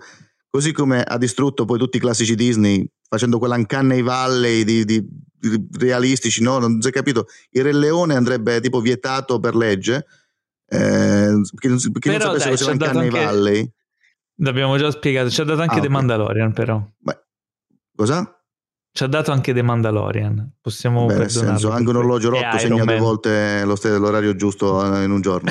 Comunque si chiama, si chiama legge di grandi numeri. Comunque, Cowboy contro alieni, io credo che se lo dai in mano a uno come Tarantino, parte che poi a un certo punto gli alieni si scoprono essere quelli buoni e eh, ti, fiamme, ti faremo per loro sperando che distruggano tutto, però oppure eh, mi viene in mente magari torna a fare cose buone Tim Burton e quindi magari torna a sapere usare la, la macchina da presa oppure un Ma io Sam non l'ho Raimi. visto il film, non l'ho visto eh, Cowboy contro alieni di Ecco, non lo guardare. È così Però brutto. il concept è figo. Quindi il concept è figo, ma non Anzi, vi dirò di più, io farei proprio il seguito, ma nel Giappone feudale. Bah, samurai contro alieni. Quindi, bello Samurai contro alieni. Samurai contro alieni lo guarderei. Eh, abbiamo rischiato Proprio. di vedere una roba simile in Westworld. Quasi. Beh, però senza alieni. Esatto. Sa- Samurai contro cowboy. Che vuol dire? Senza alieni. Eh. Mi hai tolto la parte mm. divertente, mm. mi hai tolto. Eh. Uh, ok, Teo, tu hai un, un titolo? Uh, oddio, un film che... No, sinceramente... Deludente? Non, non ne ho idea, cioè è una domanda difficilerrima, cioè nel senso è una domanda che, che, devi pensarci parecchio. Potrei girarmi a guardare i film che ho, però se li ho vuol dire che mi piaceva averli, quindi eh. è inutile. Eh, non lo so. No, in realtà, boh. Cioè, ti potrei dire che, non lo so, mi, mi viene in mente un film adesso che mi è piaciuto proprio poco, anzi due, che però sono tutte e due tratti da romanzi, quindi non sono sceneggiature originali. E uno è Soffocare, tratto dal libro di Chuck Palahniuk, con Sam Rockwell, non mi è piaciuto. E... Non è Palahniuk, com'è che l'hai letto? Palahniuk. Palahniuk si dice? Eh sì, purtroppo sì. sì. È una roba allucinante, lo so. Anni e anni di figure di merda. No, no, io lo so, guarda, io li ho, ho praticamente letti tutti e l'ho sempre pronunciato Palahniuk, cioè come si scrive, in realtà poi ho sentito lui che diceva che si dice Polanic e ho deciso di dare... Magari l'ha chiamato, non si girava, poi ha detto Polanic si è girato, fatto. Esattamente. E un altro che mi viene in mente, e adesso me lo sono dimenticato mentre parlavo di soffocare. Vabbè. Eh, ah sì, ecco, Io posso una domanda, che ne pensi di Fight Club 2? Ti è piaciuto a te? Fight Club 2. Club 2. Non l'ho visto, ma, non, ma eh, so che è un fumetto e basta, giusto? Sì, però eh, no, non Palagnuc, essendo una roba molto meta fumettistica, eh, avevo curiosità di sapere se ti è piaciuto. So che è uscito, no. ma non l'ho letto. Ma sai perché? Perché io non ho letto neanche il romanzo. È l'unico che mi manca di Polanic ecco, perché ho visto che... il film e cerco sempre di evitare di fare entrambe le cose, quindi chi se ne frega. Posso dire, nel fumetto di Fight Club 2, quindi lo dico anche a chi gli ascoltatori hanno visto il film, c'è proprio Palagnuc come personaggio che spiega la differenza col film, infatti parla con, gli, con i fan del, del, film, che lui dice guarda il libro dice tutt'altra roba e ti spiega le differenze, in modo che tu sappia esattamente, perché quello è il seguito del libro, e sappia esattamente qual è la differenza col film. Quindi se tu hai visto il film e ti leggi il fumetto, c'è Palagnuc proprio lui, Policchi, come si chiama? Pasqualic. Pasqualic. Polic che ti racconta esattamente la differenza con quello che hai visto in modo eh sì, che tu nel, possa leggere So che il film, il finale soprattutto, è molto diverso da, dal suo romanzo, il Fight Club, quello famoso. E, infatti lo racconta molto bene, è bello questa cosa qui. Poi il, il, il, libro è molto strano, quindi io ti consiglio di leggerlo e poi magari parlarne perché è davvero particolare. Ok, un altro che mi viene in mente okay. così al volo è Profumo, tratto dal libro di Suskind, che è un libro che io ho amato profondamente libro pressoché intrasportabile al cinema perché si basa tutto sulle sensazioni, sulle emozioni, sulla descrizione dei profumi eh, e il film sinceramente mi ha deluso in una maniera tremenda. Quello Dustin Hoffman? No. No, mm, no non, non, mi ricordo chi c'era nel cast, però anche qua la, il mio giudizio è fallato dalla questione annosa che di solito noi andiamo sempre a contestare, ovvero il fatto che uno ha letto il libro e si aspetta delle cose dal film che poi non trova. È vero, lo ammetto, io in prima persona sono uno di quelli che dice sempre che non vanno fatti i confronti e continuo a dire che non vanno fatti i confronti, che non ha senso, però secondo me sia Soffocare che Profumo sono boh, due film che al di là della loro somiglianza o aderenza o meno alla fonte originale, sono due film che sono riusciti pochino. Siccome ho amato sono tipo, secondo me sono delle opere che prendono da un medium e non possono prescindere da quel medium. Tipo eh no, la versione di Barney come libro... Mm può essere soltanto un libro perché per struttura, adesso non farò spoiler, ma chi l'ha letto potrà darmi ragione, è proprio fatto per essere un libro, appunto per anche eventualmente i colpi di scena che ci sono all'interno del libro, perché solo nel medium scrittura li puoi creare. Il film è un filmetto così così, che però va a uccidere chi non ha visto il libro, chi non ha letto il libro, perché vai a conoscere già dei punti di trama che poi nel libro sono sviluppati molto meglio, ma vanno a perdere di potenza se hai già visto il film. Allora, vedi, in questo caso io non ho letto il libro e il film non mi è dispiaciuto, devo essere Ecco, sincero. ti sei rovinato una cosa bellissima. Io, Teo, ti sono molto vicino in questo momento. Va bene, grazie. Mi dispiace. Sono... Per rispondere a Stefano, l'unico film che mi viene in mente così sul momento è In Time, il film di Andrew Nichol uh, con Justin Timberland e Amanda Seyfried eh, che film sci-fi in cui loro praticamente il tempo è vita, hanno questo timer sul, sul braccio in cui il tempo è denaro anche perché possono acquistare scalandosi del tempo, quando scade il tempo muoiono, oppure guadagnare quindi aumentando il tempo di vita, eccetera. Il concept super figo, eh, lo sviluppo un po' meno, cioè il film è figo fino a un certo punto, poi prende una trama un po' banale ed è un, un, concept che mi piaceva tantissimo, il film mi aveva un po' deluso, mm, un remake cambiando le cose che mi hanno deluso sarebbe una roba figa, però comunque se siete curiosi Ci sta, lo consiglio. A chi lo fideresti? Cioè, adesso domanda, a chi lo fideresti il remake di In Time? Chi potrebbe salvare Sempre la baracca? Sempre a lui, sempre Andrew Nichol, però sistemando le cose che ha sbagliato. sì, esatto, con due sberle. Quindi, ok. Uh, andiamo alla prossima domanda? Andiamo alla prossima domanda, sì ci arriva da Karim Fer che ci scrive: Ciao ragazzi, vi è mai capitato di vedere e apprezzare un remake prima di vedere il film originale e poi recuperare l'originale e restarne delusi? Potrebbe esserci un effetto imprinting che ci fa affezionare al primo dei due che vediamo indipendentemente dal loro valore? Vi do una, un grande abbraccio. Allora, penso di sì. Sto cercando di ricordarmi che film era. Allora, io, io, ce l'ho e intanto però faccio ammenda dando ragione a Frecht perché quando mi mettono in testa questi pallini io poi vado a controllare. In effetti sì, eh, il film Profumo era con Dustin Hoffman. Tu pensa quanto ah, me lo ricordo bene. Eh, ok. Me Dustin Hoffman si pronuncia Hoffman, ragazzi. Eh, sì, esatto. Dustin Hoffman si pronuncia Hoffman, quindi tutto a posto.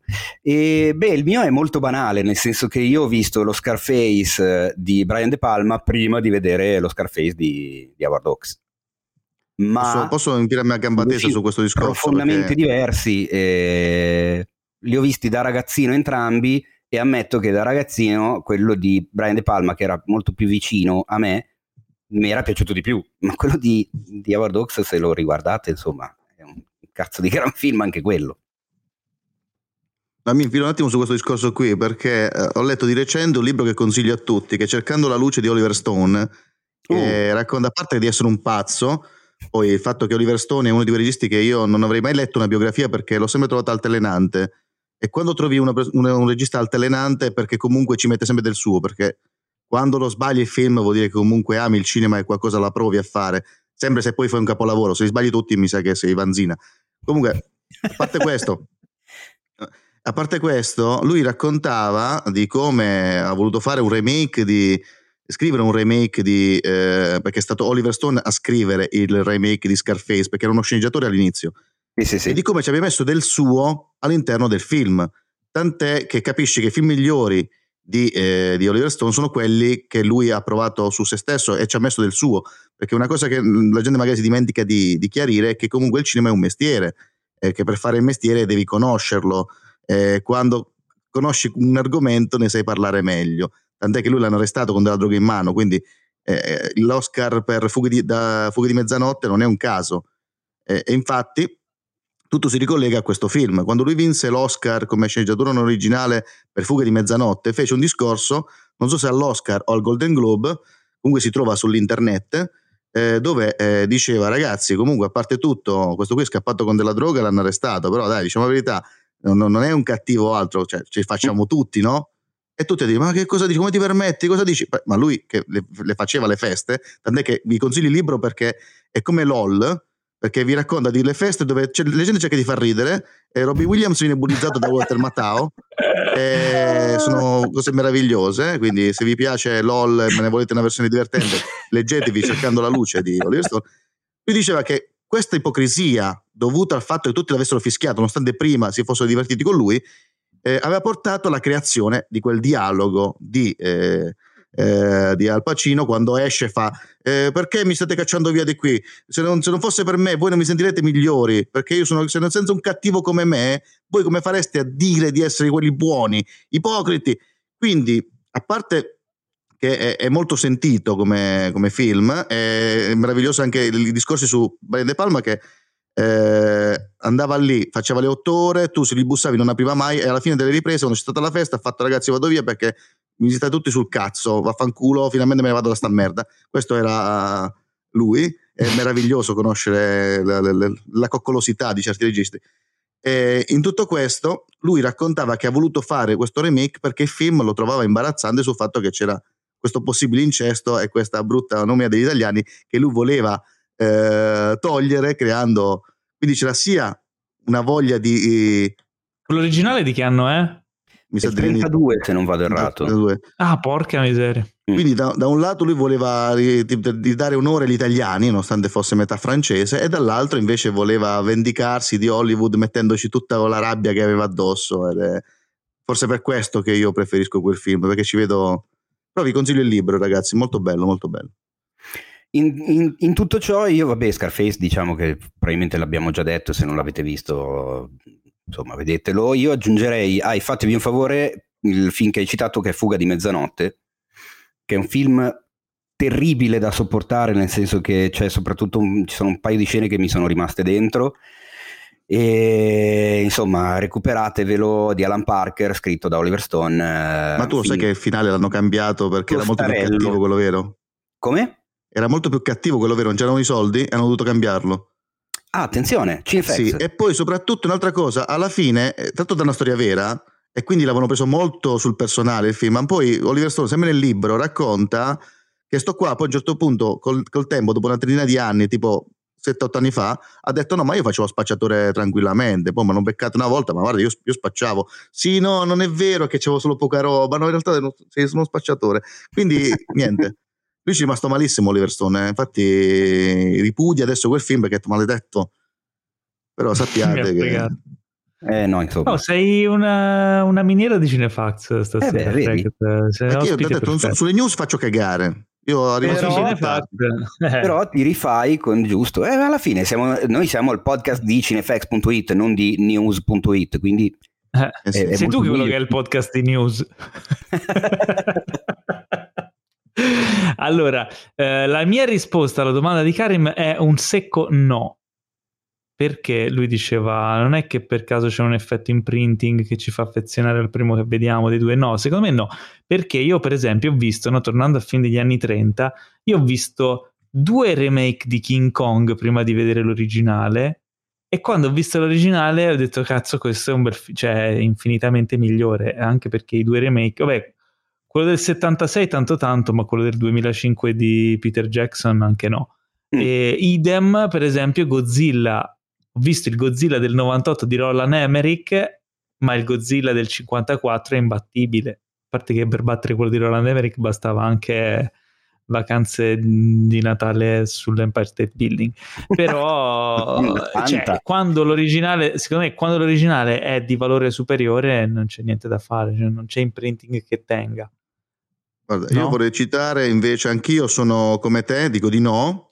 Vorrei citare uno dei casi, perché è una cosa che io odio dei remake, secondo me i remake dovrebbero farli dei film brutti, che non è una bella idea, e quindi dargli una seconda possibilità. Oppure fare come Guadagnino, che prendi il film e poi fai tutt'altra roba, cioè lasci la, la, dire, la mitologia del film, le atmosfere, l'idea, la, il mood, però fai tutt'altra cosa. Tant'è che io penso che Suspiria sia uno dei migliori remake di sempre, appunto perché si distanzia. L'unico modo per poter fare il remake di un capolavoro è distanziartene. Tant'è che l'inizio del film di Suspiria, infatti vi consiglio di vedere prima quello di Dario Argento, perché all'inizio del film di Suspiria di Guadagnino c'è il colpo di scena all'inizio che hai all'interno del film vecchio, per dire, oh, sappiamo, l'ho visto anch'io quello di Dario Argento, e questo è un altro, mm-hmm. proprio un modo di fare. Invece c'è, c'è, questa cosa qui di fare remake identici, come quelli di Enneke, tipo Enneke che fa Funny Games in America, perché gli americani volevano Funny Games, oppure quelli che hanno rovinato la carriera di certi registi, tipo 13 Zameti, che poi è uscito anche in, Amer- in America col titolo 13 eh, come si chiama? 13 spara o muori dove c'erano attori come Shannon c'era Mickey Rourke Statham eppure è uscito direttamente in DVD e lui ne hanno fatto più film. Infatti vi consiglio di recuperare la versione francese 13 Zameti meraviglioso noir in bianco e nero si trova soltanto i sottotitoli ma tanto parlano poco. Io cito un film italiano che era un remake non lo sapevo questo film italiano è Il testimone invisibile ma che bella storia ma però nel senso una regia un po' così, un po'... ho scoperto che l'originale spagnolo che si trova su Netflix, che si chiama Contrattempo, che è anche un nome migliore rispetto al quasi spoiler di Testimone Invisibile, Maledizione, mm. vi consiglio di recuperarlo perché è un thriller spagnolo meraviglioso, che non aveva assolutamente senso fare due anni dopo un remake italiano, anche perché non è che stiamo traslando una cultura eh, diversa e quindi bisogna rendere più mangiabile, come hanno fatto con Old Boy, creando quella schifezza lì. Però quello che voglio dirti è, io comprendo che magari un film come eh, un film coreano, americano, anche se adesso non si dovrebbe fare più, fai il remake per gli occidentali, ma fare un remake di un film spagnolo godibilissimo, bello, di due anni prima, non ha assolutamente senso. Infatti vi consiglio di, di recuperarlo, quindi sono d'accordo con Paolo. No, io volevo ricollegarmi prima quando hai parlato di Guadagnino con Suspiria. Tu lo sai che uno dei prossimi progetti, uno dei prossimi 12 milioni di progetti di Luca Guadagnino è proprio Scarface. Uh, ma allora eh, tutto il cerchio si chiude. Eh sì, vedi. Che figa, non vedo, non vedo l'ora eh, eh sì, di, di vederlo. a Los Angeles. Guadagnino è un regista altalenante, ricordiamoci che ha fatto anche Melissa P tra le varie cose che ha fatto, quindi uno che eh, potrebbe sì. farci una merdona assoluta. Vabbè, mi, vabbè madonna, si, si, parla ormai del secolo scorso, dai. Quasi. Non si dimentica mai nulla. eh, Frecht non dimentica. Non dimentico. Uh, ok, Germano, l'ultima domanda. Che, Elio, lo sai che l'hai fatto quel film, Elio, lo sai benissimo che c'eri anche tu in quel film. L'ultima domanda ce la fa Giovanni Battista Balestrieri che ci chiede: esiste un regista che ha fatto il remake di un proprio film? Guarda, uno eh, l'ho sì, appena che... citato Frecht, che è Michael Haneke, che ha rifatto dieci anni dopo il suo Funny Games. Anche il regista che ha fatto 13 Zameti, stessa cosa, anche lui ha fatto la versione americana. Come si chiama? Ma... Eh, ah, allora, scusami. Lo dico subito, userò i grandi mezzi io intanto okay. ve ne dico un altro che è eh, banalmente Alfred Hitchcock che ha rifatto il suo L'uomo che sapeva troppo, il primo fatto negli anni 30 in Inghilterra, il secondo fatto negli anni 50 con quel mito totale, mia icona di sempre che è James Stewart. E mi viene in mente anche ehm, cosa, aiuto, aspetta, perché me, me l'ho segnato sulla scaletta. Rodriguez con, eh, come si chiama quello del film, che, il primo che ha fatto, ha fatto poi in remake. Ah, il Mariachi Desperado. Eh, sì. Ci, beh sì, quasi dai. Non è proprio... Poi si chiama Ge- Gela Babluani. Mm. L'ho letto bene. Gela Babluani, il regista ecco. di 13 Zamenti. Zameti, Zameti. Un altro sarà David Cronenberg, perché il prossimo film di Cronenberg è Crimes of the Future ed è il remake del suo secondo film ah, della carriera. C'è un altro, c'è un altro. Salvatores con uh, Kamikaze, l'ultima notte a Milano, con The Comedians. Ah, beh, cazzo, sì, è vero. È vero. Ah, aspetta, me ne viene in mente un altro, cazzo, tra l'altro, filmone esagerato.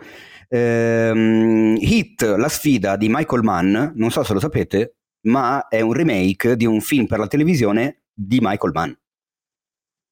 Cioè, proprio qua ci sono anche ah, il stesso nome dei personaggi, Vincent Anna, eccetera, eccetera. Eh sì. Aspetta, non so se è vero, ma Mi ricordo il titolo originale è lei qualcosa. Adesso vado a recuperarlo anch'io, così facciamo quelli seri che dicono le cose eh, giuste come è giusto che sia, se no poi c'è la gente che ci dice, eh, ma insomma, non vi preparate prima quando dite le cose. E ogni tanto eh, ci, ci, capita, scusate. Non, Stessa cosa Buffy, che è il remake del film di, di Joss Whedon con eh, Luke Perry, eh, indimenticabile, e Donald Sutherland.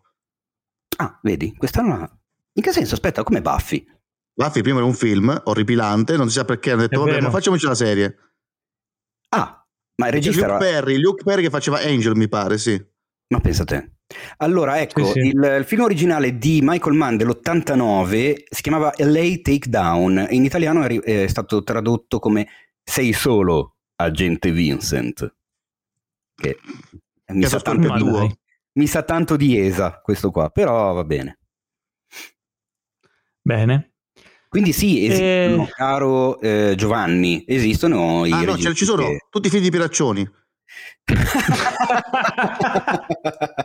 Questa non era male. Eh, Comunque ci sono i registi che rifanno i propri film e uno dice perché? Perché magari hanno la possibilità di rifarli con un budget diverso o con un cast, il cast che sognavano o con una produzione che gli mette, che gli dà la possibilità di fare le cose come magari avrebbero voluto la prima volta. Credo tipo appunto Michael Mann, cioè una cosa è fare un film per la TV, un'altra cosa è fare un film per il cinema dove hai Robert De Niro e Al Pacino e diciamo che le cose cambiano un pochino, ecco.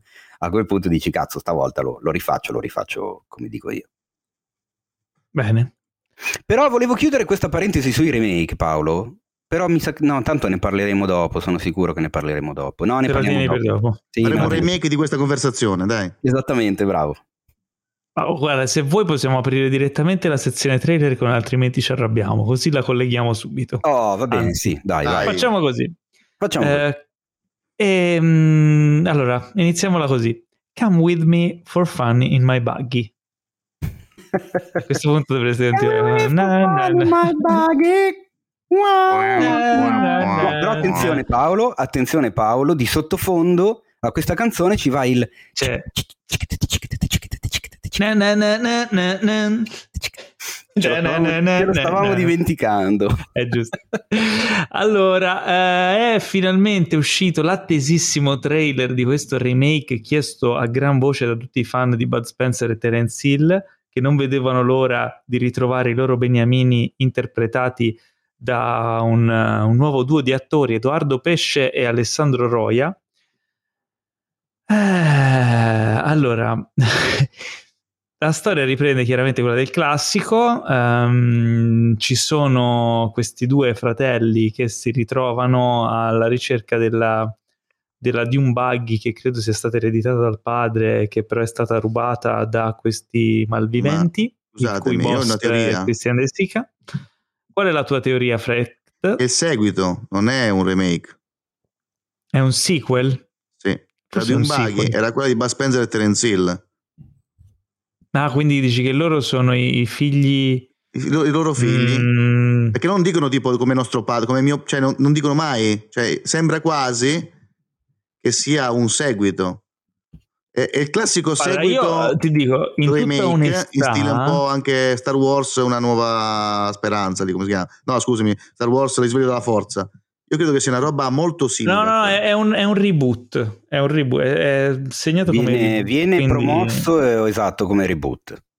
Come reboot. Vedremo al uh, cinema chi ci avrà coraggio. Io, onestamente, il, quello, l'originale credo di averlo visto almeno due o tre volte da piccolo, ma non me lo ricordo benissimo. Mi ricordo solo la canzone e, e, le, gli effetti sonori, quelli che fanno. eh, quindi, vedendo questo trailer, uh, qual è stato il sentimento suscitato?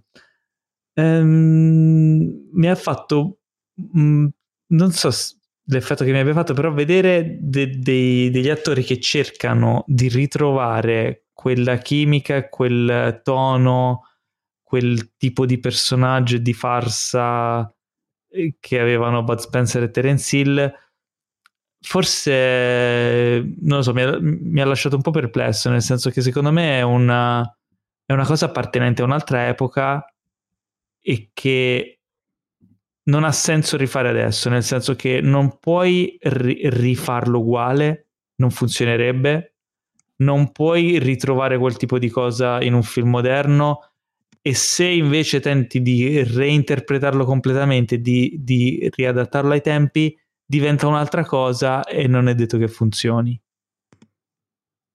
Che ne pensate? Lascio, la parola... Non, non so, però per rispondere al fatto di non ti ricordi come il film, nel film, e quindi vado a collegarmi al perché c'è soltanto una di un buggy, nel film loro vincevano una di un buggy e se la litigavano, poi gliela rubavano. A un certo punto il tizio, dopo che loro si sono arrabbiati, gliene danno due, una a testa. Solo che nel finale si vanno a schiantare, uno si va a schiantare, quindi tornano di nuovo ad essere in due sulla di un buggy e litigarsela.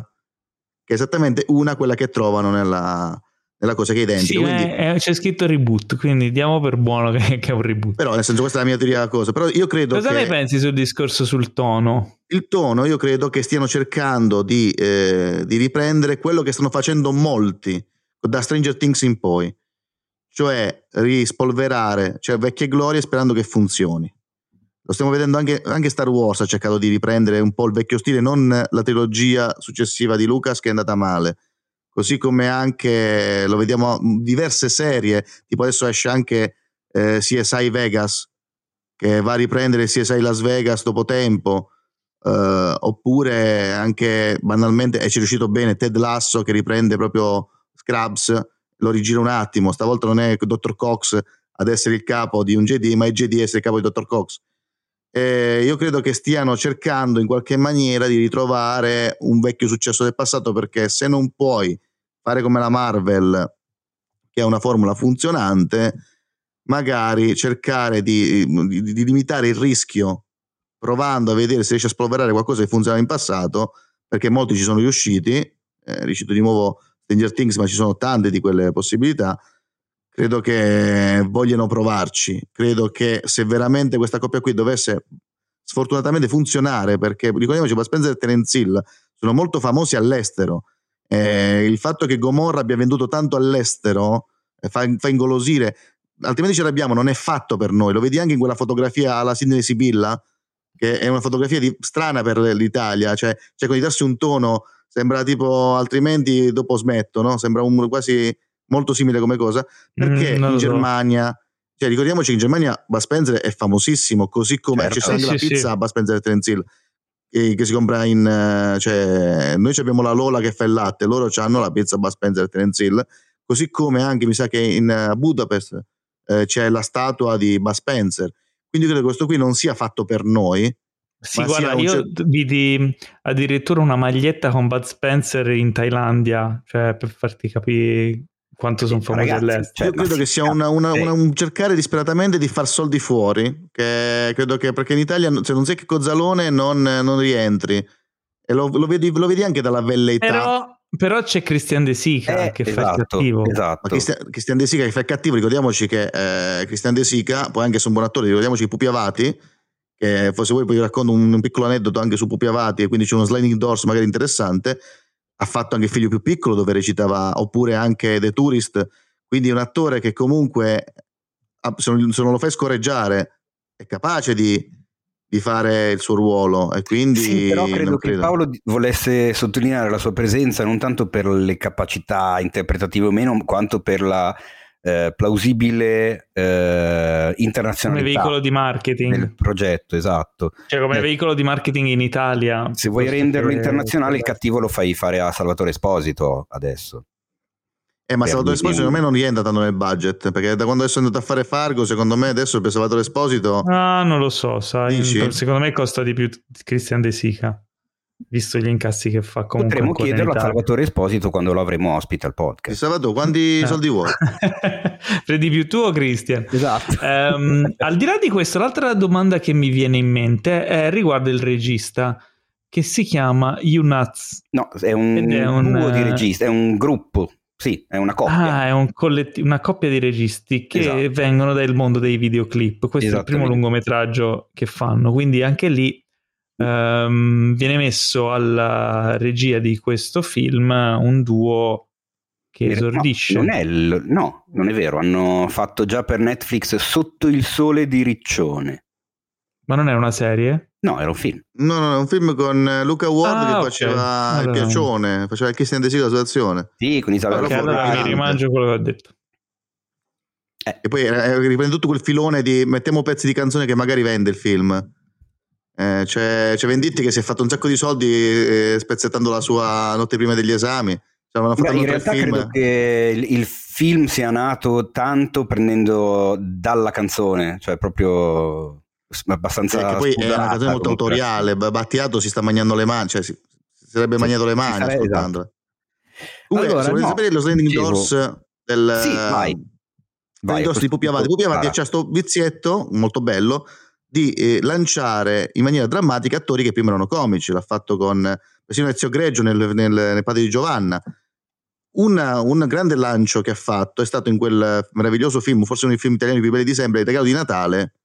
Eh, era un film eh, girato come se fosse un horror, ma in realtà è un film eh, di amici eh, che giocano a poker, che però ha un finale drammatico, dove c'è un, per la prima volta serio Diego Batantuono. Che poi avrà fatto, poi farà Marrakesh Express, che grazie a lui, grazie a Marrakesh Express avremo film come Aldo Giovanni e Giacomo, Tre uomini alla gamba, e che mi sono felice che hanno rubato da quel film, oppure quel film come Mediterraneo che ha vinto l'Oscar. Ma sapete chi era la prima scelta che ha rifiutato dicendo no? Lino Banfi. Ora, Al posto di Battantuono? Deve essere Lino Banfi no. che ha rifiutato e, poi la seconda scelta fu Battantuono. Quindi immaginatevi una, una strada seria di Lino Banfi che magari adesso uh, stava lì, che ne so, a fare film con Sorrentino invece di... Eh, come, come si chiama? Aspetta, quello, quello antipatico. Eh, chi è quello di Servillo? Servillo, sì, Servillo. Perché quello antipatico? Perché c'è la spocchia di dire che tipo il 5 numero perfetto è un graphic novel, non è un fumetto, non è mica un fumetto, quindi è questa spocchia da intellettuali di dare le parole fighe alle robe. E, e, poi eh, quando tipo ha fatto un po' una cosa alla Galeazzi che c'era tipo la tizia che voleva fare un'intervista e non so per quale motivo ha fatto ma che vuole sta stronza tipo che non era registrato che mandò a quel paese in diretta una tipa L'hai marchiato. ah, eh, culo, va. Attenzione perché potrebbe essere la puntata dedicata a Jacopo Gramegna e dopo dico anche perché. Perché se vi sta antipatico Tony Servillo, ma anche se vi sta simpatico, sul sito trovate Bravissimo, una eh. meravigliosa top 8 con le 8 migliori prove interpretative di Tony Servillo, firmata Jacopo Gramegna. Cioè niente, Jacopo Oggi è il più pubblicizzato a del posto, A che posto c'è Aria Ferma? Che è bellissimo quel film. Allora, guarda, te lo dico perché la vado a sfogliare in questo momento. L'introduzione è bella pregna, quindi ci metto un po' Aria Ferma non c'è. Se non c'è, io mi arrabbio. C'è è in, posizione, è in posizione 6 il suo oh, agente. Gaetano Gargiulo. Perfetto, Gramigna si è salvato. Uh, bravo, Ehi, bravo. Ehi, guarda che Gramigna si salvano solo per queste cose. Beh, Quindi, ma Lino Banfi ha poi mai fatto un ruolo serio? Mi pare Vola di sì. Vola Shusha, un film per la TV per Rai 1 dei primi anni 2000, orribile. Sei un'enciclopedia. Faceva... Eh? Sei un'enciclopedia.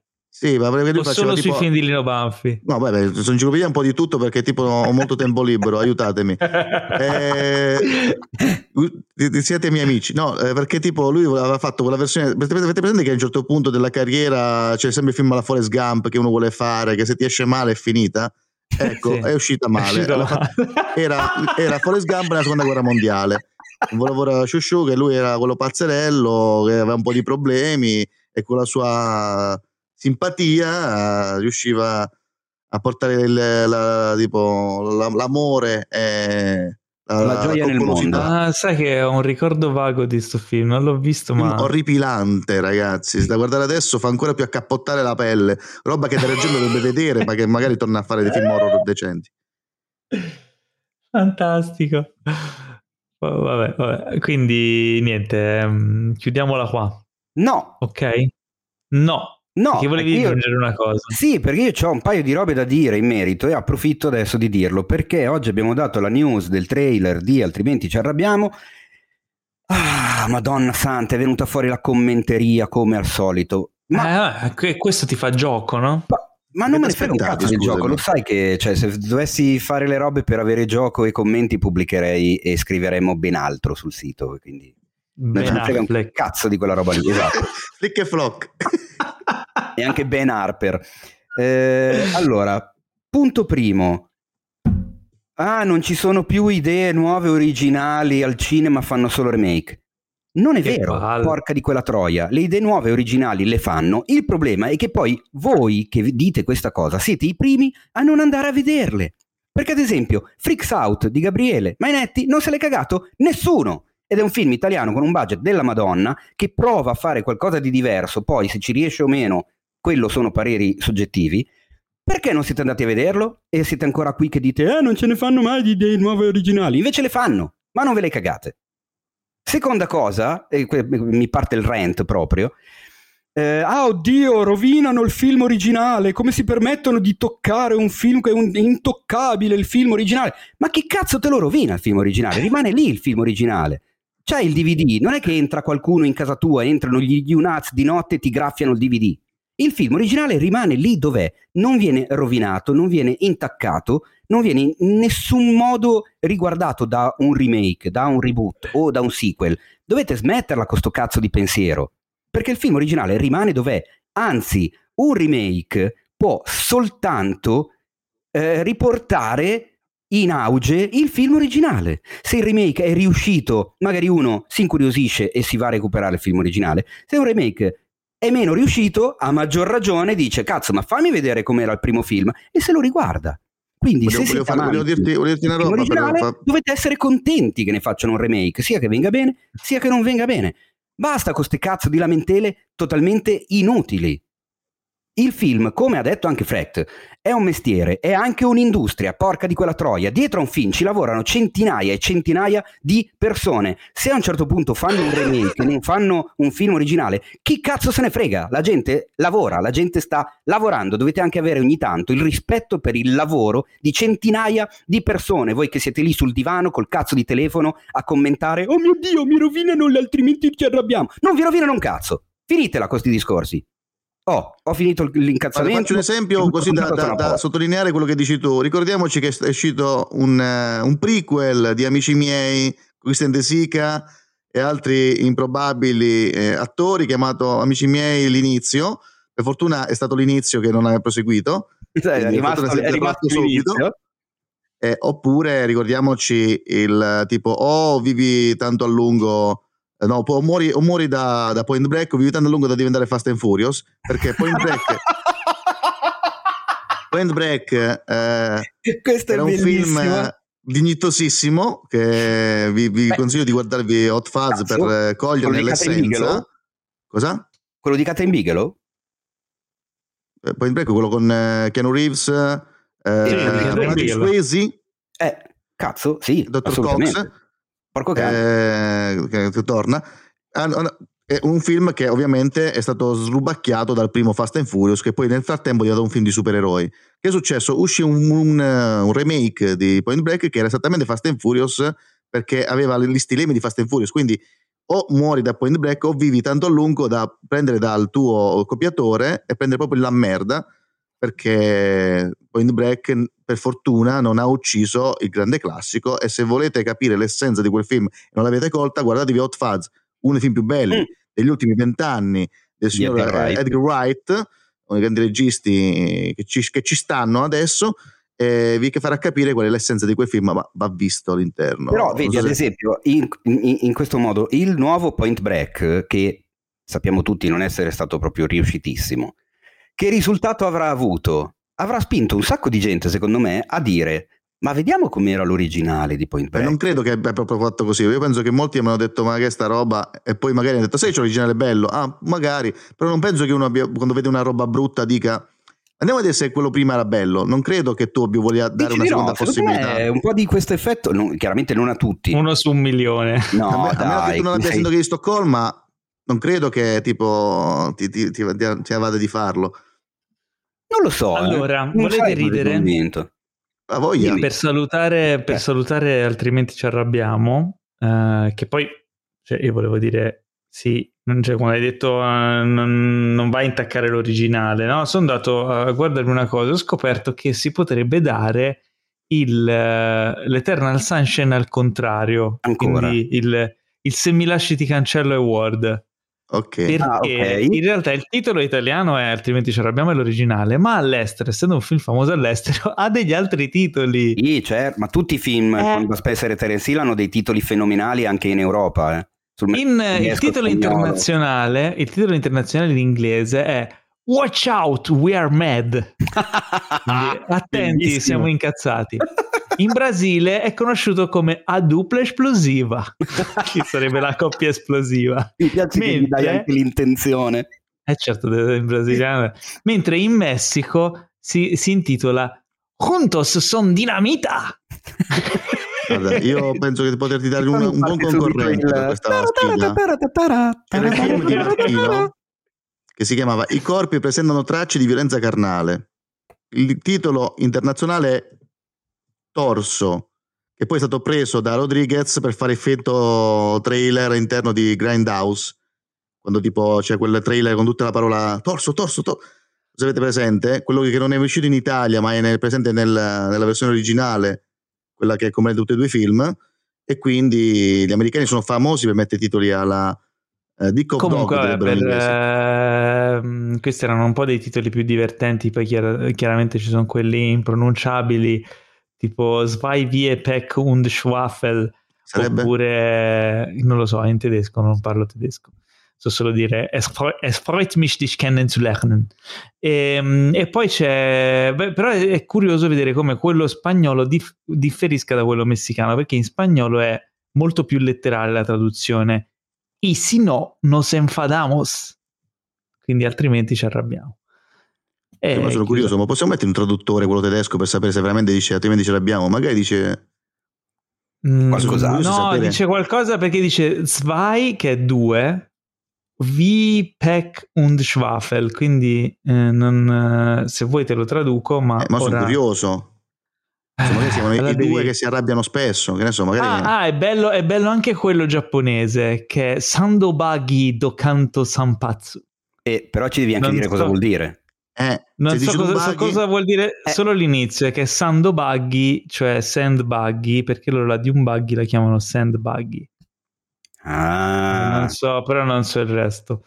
Eh, quello in tedesco, eh, vediamo se trovo la traduzione in tedesco, dal tedesco, tedesco, eccolo qua, tedesco diventa, diventa a due piacciono la sfortuna e lo zolfo. Cosa? Madonna, è fantastico. Ragazzi, Sì. per fortuna che ti ho fatto tradurre. Eh sì, c'è tipo quei due che amano la sfortuna e lo zolfo. Perché lo zolfo? Dove è lo zolfo? bellissimo! Non ne ho idea, però Clickbait, forse sarà un modo di questo dire. titolo? È Beh. bellissimo. Io voglio il DVD con, di, con questa versione, di questa versione. Cioè. Comunque sono fantastici. Eh, direi che tipo in ogni puntata potremmo trovare le traduzioni di un titolo di un film di Bud Spencer e Terence Hill potrebbero riservare tante sorprese. E nonostante questo, in Andiamo Germania sono avanti. famosi per un titolo del merda così, cioè ragazzi. Eh già, eh già. Sì, e Eh, erano trailer- talmente famosi che, questo probabilmente lo sapete, sicuramente Freck lo sa, eh, che mh, venne fuori nel, perio- nel breve periodo tra il 67 e l'85 di quando fecero 15-16 film insieme. Ci fu un, un breve periodo di pausa e praticamente per continuare a sfruttare il mercato e il loro nome eh, vennero prodotti dei film con i sosia Ah, è vero, è vero. che in Germania erano famosi come Simone e Matteo, con proprio con, eh, con due attori eh, evidentemente hanno fatto molto anche il, simili. il seguito di tipo Trinità, cioè il terzo dove erano i figli. Sì, esatto. E insomma, la cosa una volta in Germania causò il delirio totale. C'è un Cinefact su- sul nostro sito che ho scritto un bel po' di tempo fa perché mi faceva molto ridere. E c'è la storia proprio di tutti questi film, eh, diciamo, con, con i sosia di Bud Spencer e Terence Hill. Quando in un cinema diedero uno di questi film dicendo che però appunto era il nuovo film con Bud Spencer e Terence Hill, quindi proprio assolutamente fake Mentendo. mentendo spudoratamente, la gente una volta in sala, accortasi che in realtà quelli non erano i veri Bud e Terence, distrusse la sala. Cioè proprio sradicarono i seggiolini della sala, venne fuori un puttanaio della Madonna. io in vorrei un Germania, film, non in Italia, questa cioè, storia. per renderci conto. In stile di Disaster Artist, no? Non so se avete presente. del... Vorrei un film sulla storia di questi due e di come hanno poi distrutto il, il cinema. Esatto. Comunque adesso, adesso ho capito Teo perché hai messo nella copertina di questa puntata Bud Spencer e Terence Hill invece di Edoardo Pesce e Alessandro Roia, che sono mezz'ora che parliamo di loro. Quindi andiamo avanti, andiamo al prossimo trailer. Eh, parliamo di Morbius, abbiamo accennato prima questa catena di film Sony sull'universo Spider-Man con i cattivi come protagonisti. Morbius ne avevamo parlato quando era uscito il primo teaser, è uscito un trailer più lungo. Ricordo che il protagonista Jared Leto interpreta questo personaggio che è uno scienziato che fa degli esperimenti sul sangue con uh, i pipistrelli, diventa una specie di vampiro mostro trasformabile. Nel cast ci sono anche Matt, Spe- Matt, Smith, sì che si trasforma, Matt Smith, Jared Harris, Tyrese Gibson, Adria Arjona. E, um, cosa vi, vi, è sembrato da questo trailer? Anzi, Frecht, tu che sei più fumettaro, um, allora, co- cosa ne pensi del personaggio di Morbius? io la tua opinione. Allora, allora io sono molto critico su questa cosa qui e quindi poi mi, mi, butterò. Adesso faccio prima una mezza parte seria così da dare credibilità a quello che dirò dopo. Allora, Mobius è uno dei personaggi di Spider-Man che negli anni 70 ha fatto qualche comparsata e poi completamente quasi sparito, a parte magari qualche saga tipo. Uh, tipo i, i, nemici, no? che c'era il ritorno di Kraven a proposito, che stava progettando e faceva tornare i nemici più incattiviti per stancare Spider-Man e poi menarlo. Quindi diciamo che credo che questa vedo in questo film una strana strategia di Sony perché tu vuoi fare un horror, ma horror non è. Perché anche Venom poteva essere un horror meraviglioso, anche se, come dico sempre io, se molti personaggi sono associati a Spider-Man come, come antitesi, se tu vai a togliere dell'equazione Spider-Man vanno a perdere. Mobius, essendo un personaggio che alla fine c'è stato poco nelle pagine di Spider-Man, di storie ce ne sono pochissime, può anche campare da solo. Però mi fai un horror. Però in questo caso non sarà un horror, perché me lo fai subito capire che non lo sarà grazie alla battuta finale sul Pilates, che mi fa capire che sarà come in Venom, una roba tipo più che una, un, film, un film a Dr. Jekyll Mr. Hyde, più una roba alla Walter Matthau o Jack Lemon della strana coppia perché ah, sono Venom, oh, oh, smetti di fare così. Quindi quello che uscirà secondo me scontenderà chi vuole un horror, perché persino sembra Imi non riuscirà a fare un horror con Doctor Strange. Figuriamoci, eh, questo regista, chi, chi è il regista di Mobius? Ah, il regista si chiama uh, Daniele Spinosa. Ecco, perché Mobius già come personaggio va a prendere le stesse, è, è un personaggio fotocopia di Lizard uno che ha, un che ha, una malattia e poi diventa un mostro. No? Che Lizard alla fine diventa un personaggio tragico perché non può neanche abbracciare il figlio non mancandogli il braccio. perché non lo sapesse, il personaggio di Lizard in Spider-Man è un dottore, il dottor Connor, che perde un braccio e per farlo ricrescere studia le lucertole e poi diventa Lizard, un mostro. Eh, solo che poi questo personaggio qui in Spider-Man continua ad andare, tant'è che poi diventerà abbracciare completamente la bestia e si mangerà, si papperà il figlio. Quindi storia tragicissima, cosa che non avviene in Mobius che, che essendo un personaggio fotocopia sparirà subito eh, sperando che sia stato Blade perché non, non, non, scordiamoci mai che Blade fa parte dell'universo Marvel quindi io spero che prima o poi Blade arrivi e, e, e uccida questo film eh, Beh, ma qui siamo dalle parti di Sony, quindi c'è ancora un uh, sottilissimo, una sottilissima barriera che li separa. Eh, speriamo. speriamo che, che, speriamo che, che, che Dottor Strange eh, capiti in qualche altra sceneggiatura bruttissima e apra per sbaglio un vortice eh, perché non, non, scordiamoci mai che Non Way Home non è nient'altro che la reunion eh, in stile eh, tipo dopo, dopo, la reunion di Friends la reunion di Harry Potter è uscito No Way Home chi, lo considera un film diciamo non ha capito altro. Eh, non diciamo altro, ma chi lo considera un film non l'ha capito perché non, è, non c'è la trama. Come fai su un film? Mm. Ma, ma, sì, Qui porca della, miseria, eh, da dire. Se, se, quest, se, questo spoiler potesse parlare.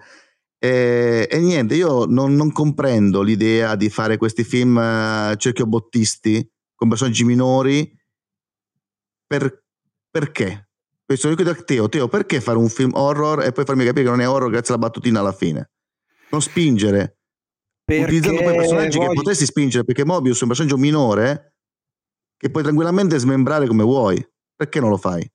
Perché se fai veramente il film horror ti giochi il più grosso pubblico di questo genere di... Sì, ma film, il grosso pubblico, i fan di Mobius, chi, chi sono? I 20. Ma neanche l'autore di Mobius è fan di Mobius. non lo so, però comunque c'è Jared Leto che, che tira sempre da panico un sacco di pubblico, eh, ci sono le robe con i supereroi, gli effetti speciali, cioè comunque il target a cui si rivolge è quello lì. Se non hanno fatto neanche Venom, un film come non hanno fatto neanche Venom vietato, neanche Carnage vietato. Sono Però perché un film come Deadpool tu lo fai vietato e spingi e finalmente fai un film esatto. diverso e guadagni. A questo punto, con questi personaggi è minori, lì che volevo conviene... arrivare. Dove? Tra non l'altro, il, l'horror. Aspetta, no, volevo arrivare che volevi che arrivare, Paolo, che mi sono perso.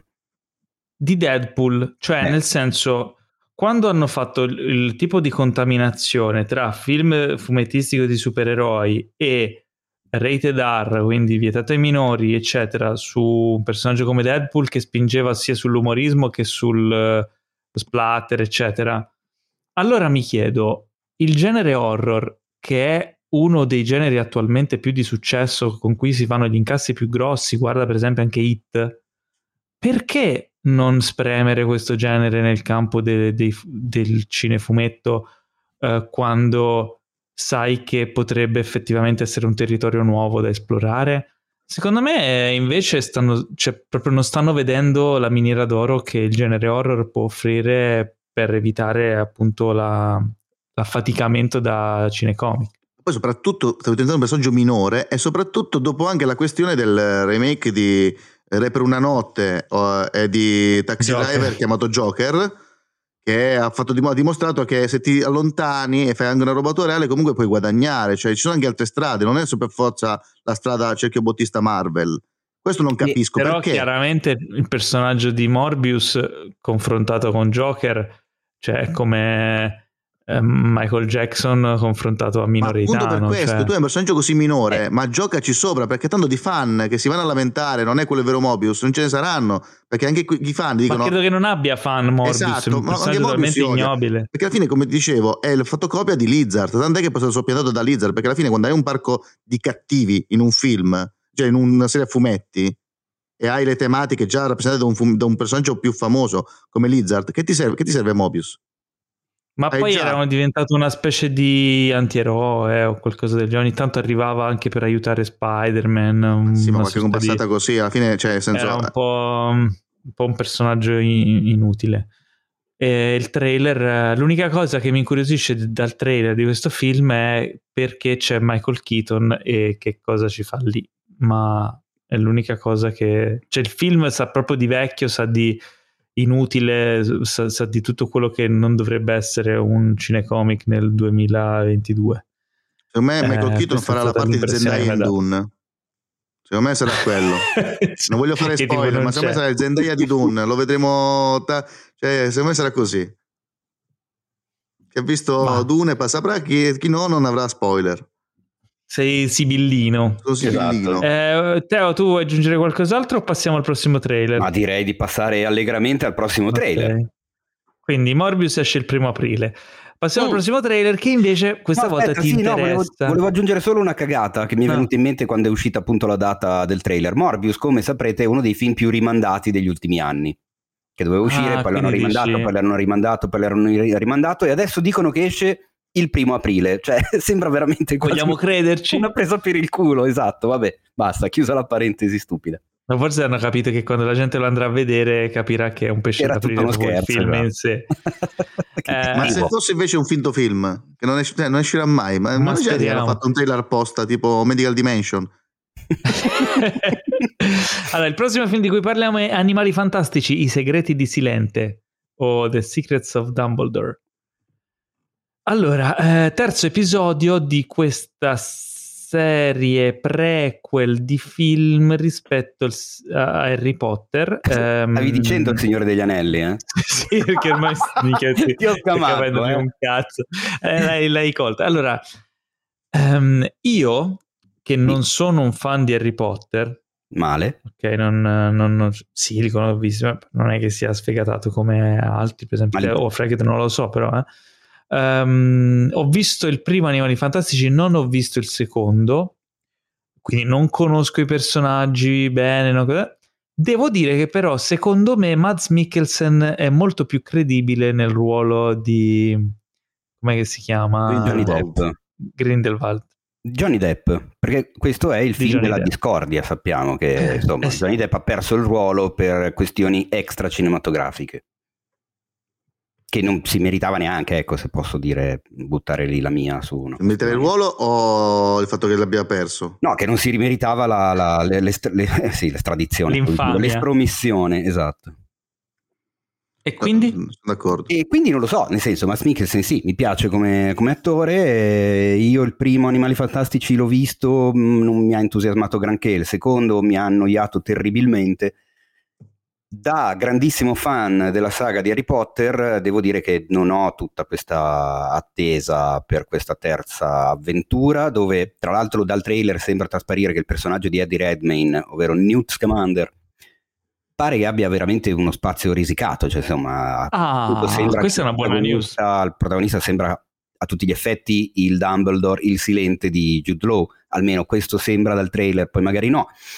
E, ehm, allora magari forse lo vedo. Più che altro mi sembra un trailer molto Avengers, cioè come musica, Impianto. ritmo, montaggio, messa in scena, cioè sembra che abbiano voluto fare un, po'... Cioè, ho sentito meno, diciamo, la magia fantasy di, di, di Harry Potter e compagnia. Qua sembra che abbiano voluto fare le robe wow, cioè tutto quasi supereroistici, tutto, non, non lo so, non so cosa pensare, ecco. Boh. Poi magari, cioè nel senso così, per completezza, diciamo, è molto probabile che me lo vada a vedere lo stesso, eh? non dico assolutamente di no. Poi, come sempre, non si giudicano i film dai trailer, giusto Paolo? Giusto. Toglietemi una curiosità. Eh, la serie Animali Fantastici sì. ehm, non deriva da dei libri? No, allora, in realtà ni, nel senso che J.K. Rowling ha scritto il, il libro Animali Fantastici è in realtà soltanto un elenco, una sorta di enciclopedia di creature. Quindi non c'è una trama, una storia. Il Codex Serafinium di, di Serafini. Di, eh? Tipo il Codex Serafinium di Serafini.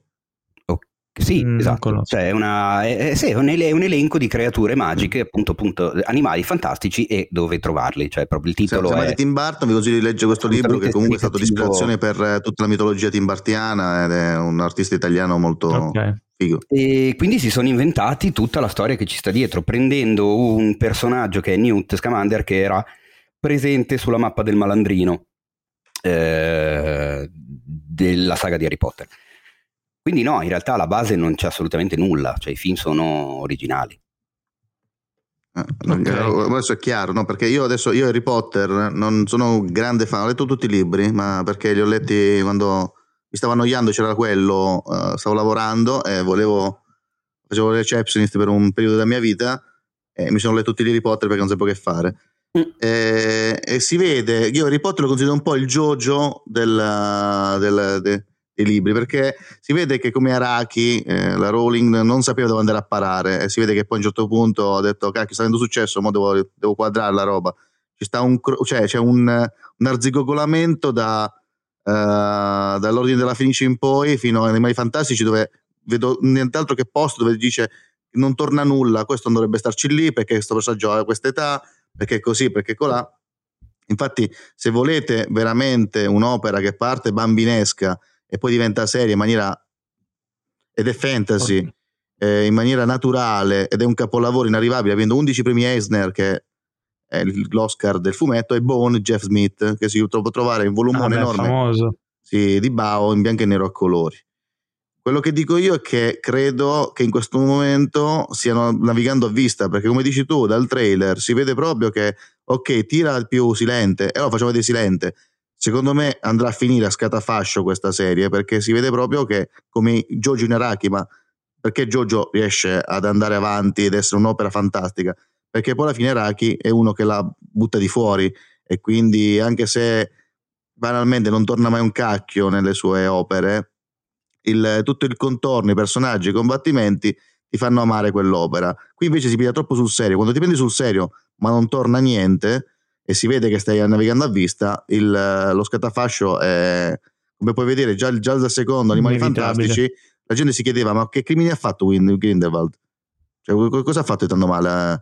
E tant'è che insomma nel terzo faranno quasi scomparire quel personaggio eh, e questa cosa qui fa, farà capire che il film è stato fatto a tavolino e sapete benissimo che quando fai un film a tavolino ed è un numero n di una serie non va mai a finire bene. Quindi io ho pochissime speranze. Scusatemi, okay, ma se sono cinico eh. in questo caso, no, no, però hai esposto bisogna, bene bisogna dire tua, le cose come stanno. Punto. Mi spiace. Eh, la, la, mia domanda è: non è che questa serie di animali fantastici sia solo un, un riempitivo per prendere tempo, far crescere gli attori, far raggiungere agli attori l'età giusta per poi fare l'opera sequel di, di Harry Potter, quella che hanno portato a teatro, ehm, che non, non, mi ricordo come si chiama, però dove Harry Potter e gli altri Carson personaggi Child. sono molto... Esatto, esatto, quello Com'è lì dove sono invecchiati. Non ne so nulla. Ah, ok. Non- non- non- No, io non- so soltanto che sono letto, molto più... Cioè, visto, è ambientata anni dopo. È ambientata tanti anni dopo, Sì. no? Sì, Quindi magari è questo il piano, il grande schema Beh, sicuramente, sicuramente arriverà, perché nel senso tutta la, come si dice, tutta l'eredità di J.K. Rowling, figurati, è monetizzabile anche se scrive bu. Nonostante lei comunque come personaggio sia abbastanza controversa per le sue dichiarazioni non troppo condivisibili in merito a un sacco di argomenti, ma lasciamo, sorvoliamo E questo poi aspetto. Johnny Depp è quello che viene cacciato, ma se mi fa piacere comunque. Eh, vabbè, lasciamo stare infatti questo aspetto che esula dal cinema, che è il nostro argomento principale. E quindi sì, credo che sicuramente nei piani ci sia prima o poi di portare sul grande schermo anche The Cursed Child. Non so se questa cosa di Animali Fantastici possa essere una questione di ponte per aspettare l'età, come dici tu, non, non mi sembra neanche un'idea così stupida, se devo essere sincero, ho minimamente pensato. Non lo so, vedremo, però ecco, diciamo che non è che secondo me non sta così affascinando gli spettatori questa, questa nuova saga, ecco. Lo so, Anzi, fai sbaglio, controproducente eh, Paolo, perché se tu fai una serie di film de, de- adesso mi viene da dire eh, brutti, ecco, stavo per dire un'altra parola, film brutti, vai un attimo magari a far spegnere l'entusiasmo per un seguito vero e proprio di, di, di Harry Potter, perché dici, Eh, cacchio, però c'è il discorso che non ci sono loro, capito? Quindi sì, magari son- piacciono meno, però poi Attenzione, la gente quando arriva tornano veramente i protagonisti, dice no, ora finalmente sono tornati loro. tu dici, Aspetta, dici American Paolo? Pie, tu dici Il che come film- American Pie, i primi I tre film- erano loro classici, erano belli, poi ci sono stati tutti i cugini Stifler, orrendi, che sono tornano loro... di- eh, diversamente Esatto, com'è che avevamo trovato? Perché noi non diciamo mai film diversamente brutti. meritevole. Esatto, film diversamente meritevoli. È più... Non so se- eh, non so se avete seguito anche voi la saga di, eh, di American Pie, eh, sono grande fan di Porky's, di tutti quei film che derivano da Animal House di Bellissimi. Landis. Eh, American Pie aveva un cast principale conosciutissimo, i primi tre film, poi hanno fatto dei spin-off orribili utilizzando dei personaggi secondari. tutti. Cosa? Li ho skippati tutti. Scrivati tutti, bravo, perché è arrivato il matrimonio che invece ha ripreso un pochettino film orribili comunque, cioè nel senso, però secondo me potrebbero far così. Eh, però, può essere, può Un essere. guilty pleasure, ragazzi. Vabbè. Andiamo, ah sì, comunque anche miei. Eh, andiamo avanti. Il prossimo trailer che abbiamo visto è una serie antologica animata di otto corti ambientati nel mondo di The Boys, la serie di Prime Video, e si intitola The Boys Presents Diabolical. Ok? Sono una serie di storie, di, di piccole storie ambientate nel mondo di The Boys. Ognuna è disegnata da uno studio diverso di animazione, quindi c'è un po' questo esperimento che avevamo già visto eh, tipo in, eh, nella serie di Star Wars Vision eh, o Visions oppure su Animatrix. su Animatrix. Eh, esatto. Animatrix eccetera Eh, sembra molto in- interessante cioè carino. Alcune cose sono stranissime alcune robe sembrano tipo alla ricche e morti altre invece realistiche. Eh, il mondo di The Boys è così surreale e mm, diciamo estremo che si presta a qualsiasi interpretazione anche più folle. Quindi eh, Poi non curioso. so se E- sono hanno tutti quanti nello stesso universo davvero, perché ho notato che qui Butcher è identico a quello del fumetto, ma soprattutto c'è Simon Pegg Yugi. Perché non so se lo sapete, ma in The Boys il fumetto, Yugi, il personaggio suo, è identico a Simon Pegg. Tant'è che per omaggiare la cosa, Simon Pegg l'hanno, l'ha fatto- l'hanno- l'hanno utilizzato come genitore e padre di Yugi nella serie. Huey. Ora, Cosa? Sì. Eh, Eh, infatti ho se c'è, una, capito, c'è una scena dove c'è un personaggio che sembra Simon Pegg e Butcher ha lo stesso look senza barba del Butcher del fumetto, quindi potrebbe tranquillamente essere anche un what if. Ho anche questa paura qui. È interessante. Nel- nella serie normale mm, eh, Huey è Jack Quaid. Sì, ma soprattutto poi Butcher eh, ha vagamente c'è una somiglianza con eh, Simon Pegg. Sembra No, Simon uguale. Eh, cioè, lui è anche irlan- irlandese, c'ha anche tipo una Sì, citazione sì. di Hot Fuzz all'interno no Hot Fuzz, non mi ricordo. Comunque c'era una citazione, anche sì, eh, c'è la citazione di Guest House Paradiso, film dove Simon Pegg faceva la parte di uno dei, dei, dei tizi che andavano in, quel, in quella casa film mm. demenziale. Comunque, mm, questa diciamo serie antologica sarà un po' un, un antipasto per la terza stagione di The Boys che arriverà. E ci sarà Erogasmo nella terza stagione di The Boys. Faccio, non l'hanno annunciato, che è una saga bellissima del fumetto. Speriamo che verrà utilizzata in maniera cattiva anche nella serie e, e, ci sarà tipo di tutto quindi non vedo l'ora di vedere la terza stagione perché la seconda è stata un po' sottotono ma se nella terza a me è piaciuta molto la seconda invece non so perché il, fume- il, il, il, fatto che questa serie io l'adoro perché anche da amante del fumetto ci sono molte modifiche però lasciando la mitologia del fumetto cioè per esempio alcuni personaggi nel fumetto muoiono altri invece sono, sopravvivono altri invece... Vabbè, ma tu parti da un punto di, di vista di uno che già sa determinate cose, eh, le vuol vedere. È, bello, poi... è molto diverso. Il, la, eh, la no, serie, ma... magari ti, cioè, tipo, secondo me la seconda stagione di The Boys è molto superiore alla prima, mi ha divertito di più, l'ho trovata meglio costruita, meno banale. Eh, però poi è anche soggettiva la cosa. Insomma. In realtà invece la seconda l'ho trovata un po' più lenta, non è impressione mia. L'ho trovato un pochettino come per dire tipo stiamo, stiamo aspettando qualcosa. Cioè, mi ha dato l'impressione di. Eh, non, oh, non, non so, so, come dirvelo, però mi è sembrato come Comunque, per dire. Anche, eh, anche, io mi unisco al. Mi è piaciuta di più la seconda, devo essere sincero. Davvero? E allora dovrò rivederla meglio. Sì, perché l'ho trovata più, più, come si dice, più, più concreta, ecco, meno. Non saprei come definirla, sinceramente. Cioè, la prima mi è piaciuta. Più decompressa l'ho vista la seconda. Su questo siamo d'accordo che è più decompressa rispetto alla prima. Mm, no, non lo so. Ma... Eh, la prima mi sembrava forzata nell'avere dei colpi di scena giusto per far vedere, però costruita peggio. Eh, mi sembrava più dozzinale, mentre la seconda i personaggi iniziano ad avere una sua consistenza, la storia aveva più senso. Sì. Forse quello che tu reputi più dilatato, magari era una cosa di cui aveva bisogno per costruire meglio la tensione. Non darsi, so. forse magari già conoscendoli, magari mi sono già esatto. Sì. Esatto, probabilmente partendo dal fatto di conoscere già la storia ti spiazzava. Comunque, questa serie antologica Diabolical sarà su Prime Video dal 4 marzo, ovvero da eh, domani, da oggi. Per chi ci ascolta, ah, è giusto. No, da domani. Giusto. Da domani, da domani. Bene, godetevela, divertitevi, il trailer era molto carino. Ehm, ok, andiamo avanti, parliamo di The Man Who Fell to Earth. Ehm, con uh, Chiwetel Ejiofor e Naomi Harris. Uh, è una serie di Showtime che in America debutterà dal 24 aprile. Uh, cosa, cosa ve, ne, ve, ne, pare di questo trailer?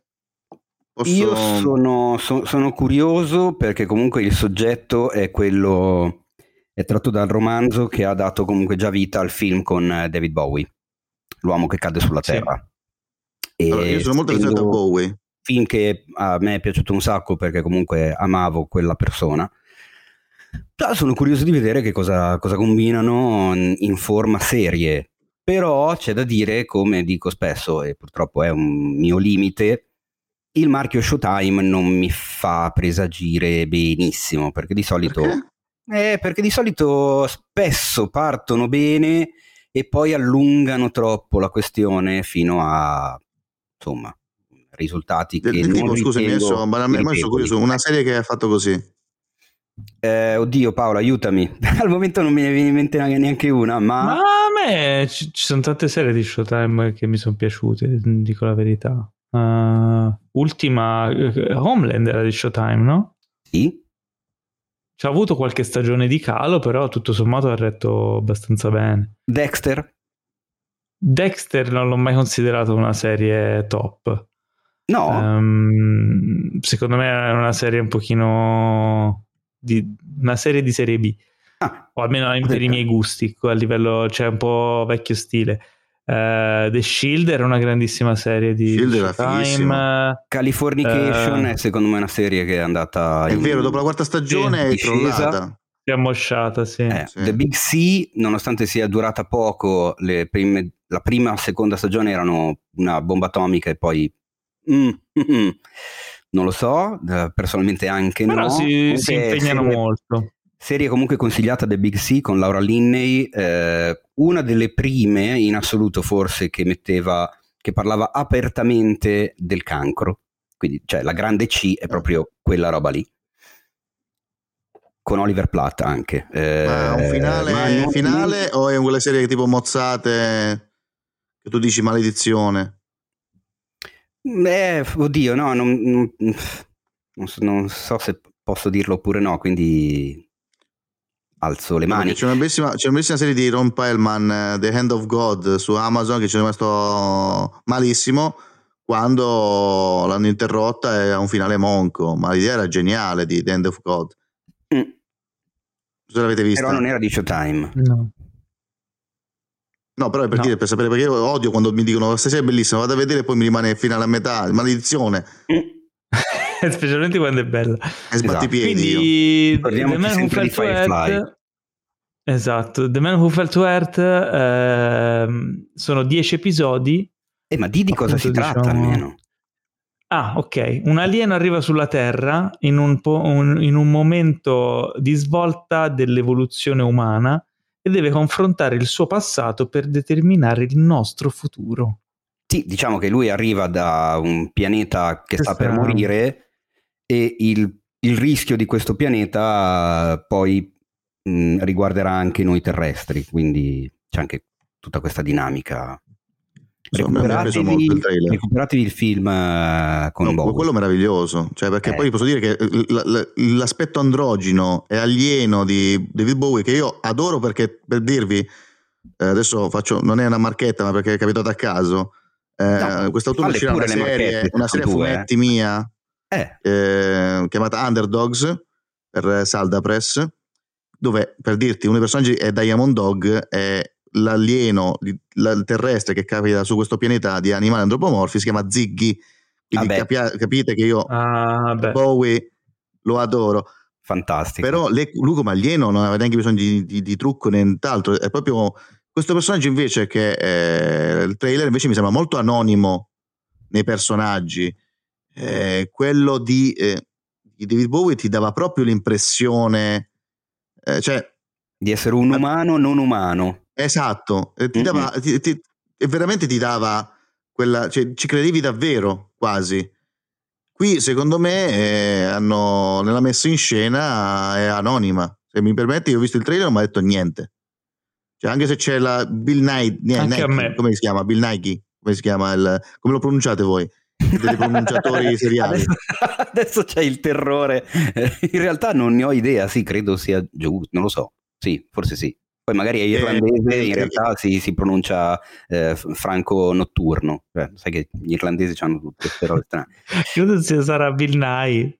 Bill Nye, ah, quello, che, quello che l'è un, eh, ricorderemo sempre perché quella scena di Il mondo di Jimmy Fontana in uh, About Time, uh, fantastico. Però il fatto è che anche se c'è quell'attore che a me piace, anche se si, cioè, il, il costo di partenza sembra figo, non mi è proprio venuto neanche, non dico un hype, proprio niente, non mi ha detto niente. Non so se questa cosa qui sono io, sono senza cuore, scusate. No, no, no, anche a me. Anzi, però mi avete incuriosito e um, mi farò un favore anch'io, andrò a vedere l'originale del eh, 76. Sì. sì, sì, sì, L'uomo che cade sulla terra.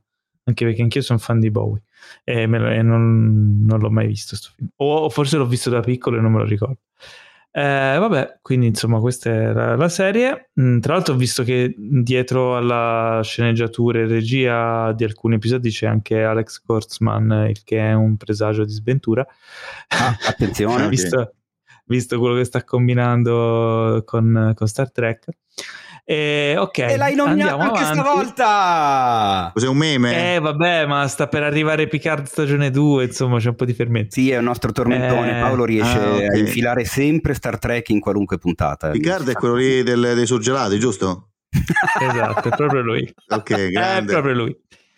Uh, The Innocent, uh, diretto da Eskil Vogt, uh, co- che è, una, um, è un film che sarà al cinema e on demand dal 13 maggio, non so sicuro che anche in Italia, però un Speriamo. film uh, molto sembra molto promettente. Uh, parla di, di, una ragazzina di no, più ragazzini. più ragazzini. Ah, insomma, allora, in particolare aspetta. di... Dove è ambientato? È ambientato durante l'estate in Scandinavia, quindi il sole non tramonta praticamente mai e già qua ci sono delle cose un po' strane. Ci sono questi bambini che scoprono di avere dei poteri molto pericolosi e oscuri e la cosa chiaramente mette in moto delle dinamiche inquietanti. Approfitto del nome di Eskil Vogt che è alla regia di questo film per dirvi che è il co-sceneggiatore di un sacco di film di Joachim Trier che guarda ah. caso è regista del, anche tra, le altre cose, tra gli altri film di La persona peggiore del mondo che attualmente è mm, uno dei candidati all'Oscar come miglior film internazionale riportando la Norvegia agli Oscar dopo dieci anni e guarda un po', sul sito pochi giorni fa è uscita una monografia di Joachim Trier meravigliosa, un articolo della Madonna con una cover disegnata apposta da Drenny che è spettacolare, firmata da Jacopo Gramegna. Quindi niente, eh, Torna Jacopo Gramegna. Il Grammy aveva una redazione di 15 persone, oggi si parla solo degli articoli del Grammy, che però scrive degli articoli talmente belli che, che è giusto spingerli mi, segno questa cosa perché nelle prossime puntate a questo punto dedicherò una puntata a ogni redattore. Perché Oppure tranquillamente normale Gramigna che non potrà parlare di se stesso e quindi citerà gli articoli degli altri. No, ma è, è, è Gramegna comunque, non è Gramegna. Gramegna, vedi, non pronuncia mai nessun nome giusto. No, ragazzi. ma Frank li deve sbagliare tutti. Li devo sbagliare tutti. comunque io sono molto eccitato da questo, da questo, film perché non solo mi ricorda che tra, come coautore è anche coautore di Telma, sì, film che esatto. su Amazon Prime Video, che riprende un pochettino... infatti sì, sì. riprende un pochettino quella, eh, quell'idea di personaggio che scopre di avere dei poteri, solo che lì era tutto una metafora sulla bigotteria della religione che non ci permette di esprimerci a pieno e poi possiamo prendere strade sbagliate. Un film meraviglioso da vedere, toccante, un giovane Holden con i poteri, molto bello.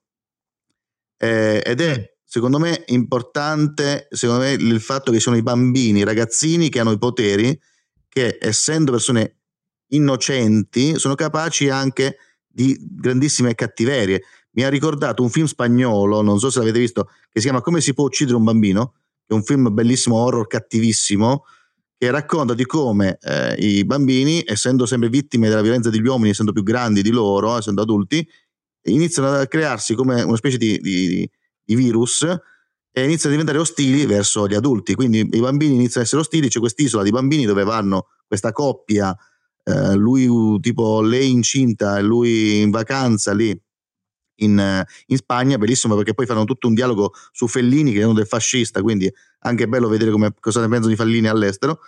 E lì scoprono che gli adulti sono stati tutti sterminati dai bambini, tranne che trovano un adulto rimasto in vita e chiedono ma scusami, ma com'è che vi siete fatti battere dai ragazzini? E loro dicono ma come si fa a uccidere un bambino?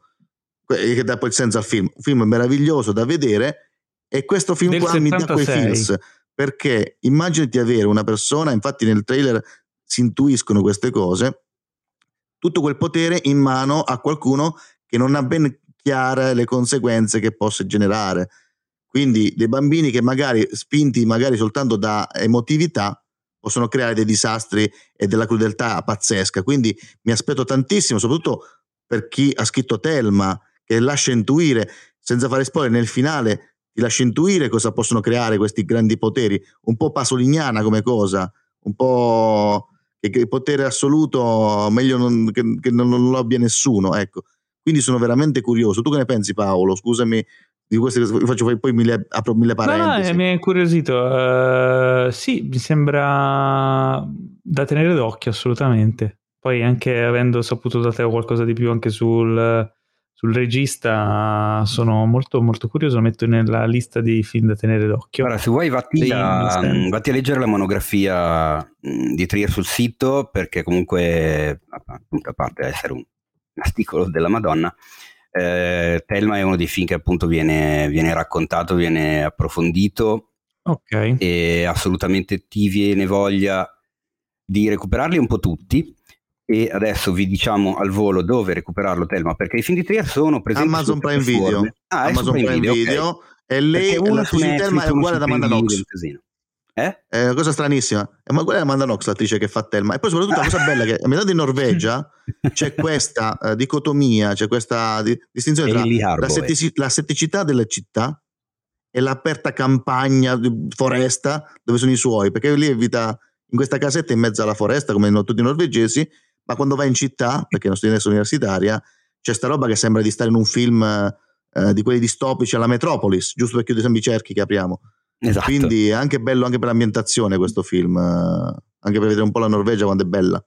Cioè, quando, quanto, ci, quanto si potrebbe raccontare in Norvegia di horror avendo questa dicotomia molto strana? Bene. Direi di passare al prossimo trailer, che è il penultimo. Abbiamo un sacco di trailer Ma in questa puntata. ancora? Eh, due. Ah. Questo è Infinite Storm, che probabilmente diventerà la tempesta infinita. Boh. Eh, il film è un film con, um, con Naomi Watts. Eh, diretto da scusami? Naomi Watts. Naomi. Naomi, Naomi Watts. Naomi Watts. Eh, regista di questo film è una regista polacca che si chiama Malgorzata Zumowska. La sta inventando. È un nome bellissimo, no davvero, si chiama così, è un nome fighissimo. Tra l'altro non è il primo film, ha una eh, carriera abbastanza nutrita di, di titoli. Um, racconta Paolo, la storia Paolo di una... ti vorrei ricordare che, hai, che, comunque hai a che fare con uno che non prende tanto bene le prese in giro sui cognomi. Quindi. Io non stavo prendendo in giro sul cognome, cioè è un nome figo, secondo me. Ah, ecco. Mal- Malgorzata credo che sia il nome di battesimo. Sumowska è il cognome. Ok. Però è un nome strano, anomalo. Eh, allora, a parte che poi che cazzo vuoi, che anch'io ho un cognome che non finisce più. Eh. Sì, però, è, no, è, però, è, più normale, tre, insomma. Cioè, io non il cognome, è... che devo dire che non ce l'ho il cognome. Eh, non è un nome corto. L'unico nome corto è Frecht. Eh, quindi dicevo, racconta di una, uh, una scalatrice, uh, a quanto pare di amatoriale, insomma, per hobby, che finisce in mezzo a una tempesta su una montagna e sta cercando di, di tornare indietro per rifugiarsi quando incontra un, un, uno sconosciuto disperso e in stato di shock e, e, cerca di salvargli la vita riportandolo a valle prima che venga la notte. Però questo tizio sembra che non stia benissimo anche di testa. Uh, il trailer l'ho trovato molto accattivante come atmosfera, come sensazione di pericolo, come mistero di questo qui, chi è, mm, cosa succede e anche il modo in cui è girato mi sembra insomma, degno di nota. Anche a voi ha fatto questo effetto? Ma a me mi sembra un Swiss Army Man serio. Eh, perché Beh, già potrebbe essere qualcosa. Sì, che, cioè, non so se avete visto Swiss Army Man dove c'è eh Paul certo, che si vuole ammazzare e poi trova sì, sì. Daniel, prego dite il cognome. Radcliffe. Radcliffe. Esatto, quello lì che è, diventa uno zombie scorreggione che ah, uno zombie, un cadavere cadavere scorreggione con tipo le reazioni che fungono da bussola e quindi diventa uno scoltirino umano svizzero eh, però, sinceramente, il tizio che non si capisce bene se sta ubriaco oppure no, ma mi ha dato questa impressione quasi troppo sopra le righe, mi ha, mi ha ricordato un po' Swiss Army Man, ma in versione seria. E questa cosa qui mi ha un po' smontato il trailer. Magari poi vedendo il film la cosa risulta meglio, come si dice, però da come si comporta questi scatti strani, oh, cioè così, oppure urla all'improvviso, mi ha ricordato molto, cioè sembra quasi buffo lui, non lo so, forse sono io una brutta persona, ma a un certo punto mi sono chiesto, ma è serio? Cioè, non lo so, scusatemi, magari qua eh, era, era tardi, avevo bevuto un po' una birra, non lo so, però non ho... Non, mi è sembrato... Buh. Te, anche a te ha fatto questa impressione? No, in realtà no, non ci avevo minimamente pensato sui Army Man, però... Eh, Nemmeno io. Però Boh, non lo so. Eh, mh... Però vedo il film adesso, Teo. Ti ho, ti ho influenzato adesso. Sì, esatto, ma sicuramente mi hai messo più voglia di vederlo rispetto a prima. Cioè, non, non lo so, non, era, non mi aveva oh. appassionato più di tanto, devo essere sincero. Quindi Neom Watts mi dovrebbe oh. scrivere dicendo grazie, mi hai fatto guadagnare uno spettatore. Esatto. Beh, uh, sappiamo che uscirà uh, il 25 marzo in America. Mm-hmm. Eh, non si sa ancora da noi. Per cosa? Quando. Cinema? Eh, credo di sì. Pare di sì. Credo di sì. Vai, ti, staremo a vedere. Ti, ti fiamo che, che, esca al cinema. Beh, sì, in America sì, da noi magari uscirà più avanti. eh, ne sapremo qualcosa più avanti. E ultimo trailer, finalmente trailer molto oh. atteso. Oh, lo aspettavamo da un bel po'. Il nuovo film di David Leitch, Leitch, Leitch, Leach, Leach eh, che uscirà il 15 luglio, si intitola Bullet Train e nel cast come protagonista abbiamo un Brad Pitt uh, sopra le righe, poi c'è un Aaron Taylor Johnson sopra le righe, il caro Benito Antonio Martinez Ocasio, anche conosciuto meglio come Bad Bunny, anche lui sopra le righe, e un Michael Shannon che non so se nel trailer si è visto. Io non l'ho visto. visto Michael Shannon? No. no se si è visto sei intravisto, comunque nel cast c'è anche Michael che Shannon. non fosse la valigetta, ma non credo. Cioè, ma soprattutto tipo il colpo Potrebbe di scena anche la valigetta, però ma soprattutto nel cast c'è un'attrice, ovviamente, che sarà il, il motivo per cui te andrà a vedere questo film. Sopra le righe anche lei, Sandra Bullock. Ma non è vero. Te si fa di Sandra Perché Bullock, Sandra Teo? Bullock? Perché fai queste Sandra cose? Bullock? È innamorato di Sandra Bullock. Non dire, Teo. per favore. eh, Guarda, che io do- dopo, dopo- dopo il film che racconta di un pacco di Smarties aperti nello spazio, come si chiamava? Eh, Eh, Gravity. Gravity? ma Io non in Gravity, in. Gravity c'è George Clooney e basta, non c'è nessun altro. Sì, però è bella la trama. Mi ho sempre chiesto, ma se apri un pacco di Smarties nello spazio, come funziona? Vedi? Eh. Allora, di cosa parla questo film? Bullet Train, che è come anche vengono amichevolmente chiamati i treni giapponesi ad alta velocità, eh, appunto ci racconta di questo Brad Pitt che va in Giappone eh, per una missione e si ritrova a bordo di uno di questi treni Shinkansen super veloci insieme a cinque assassini.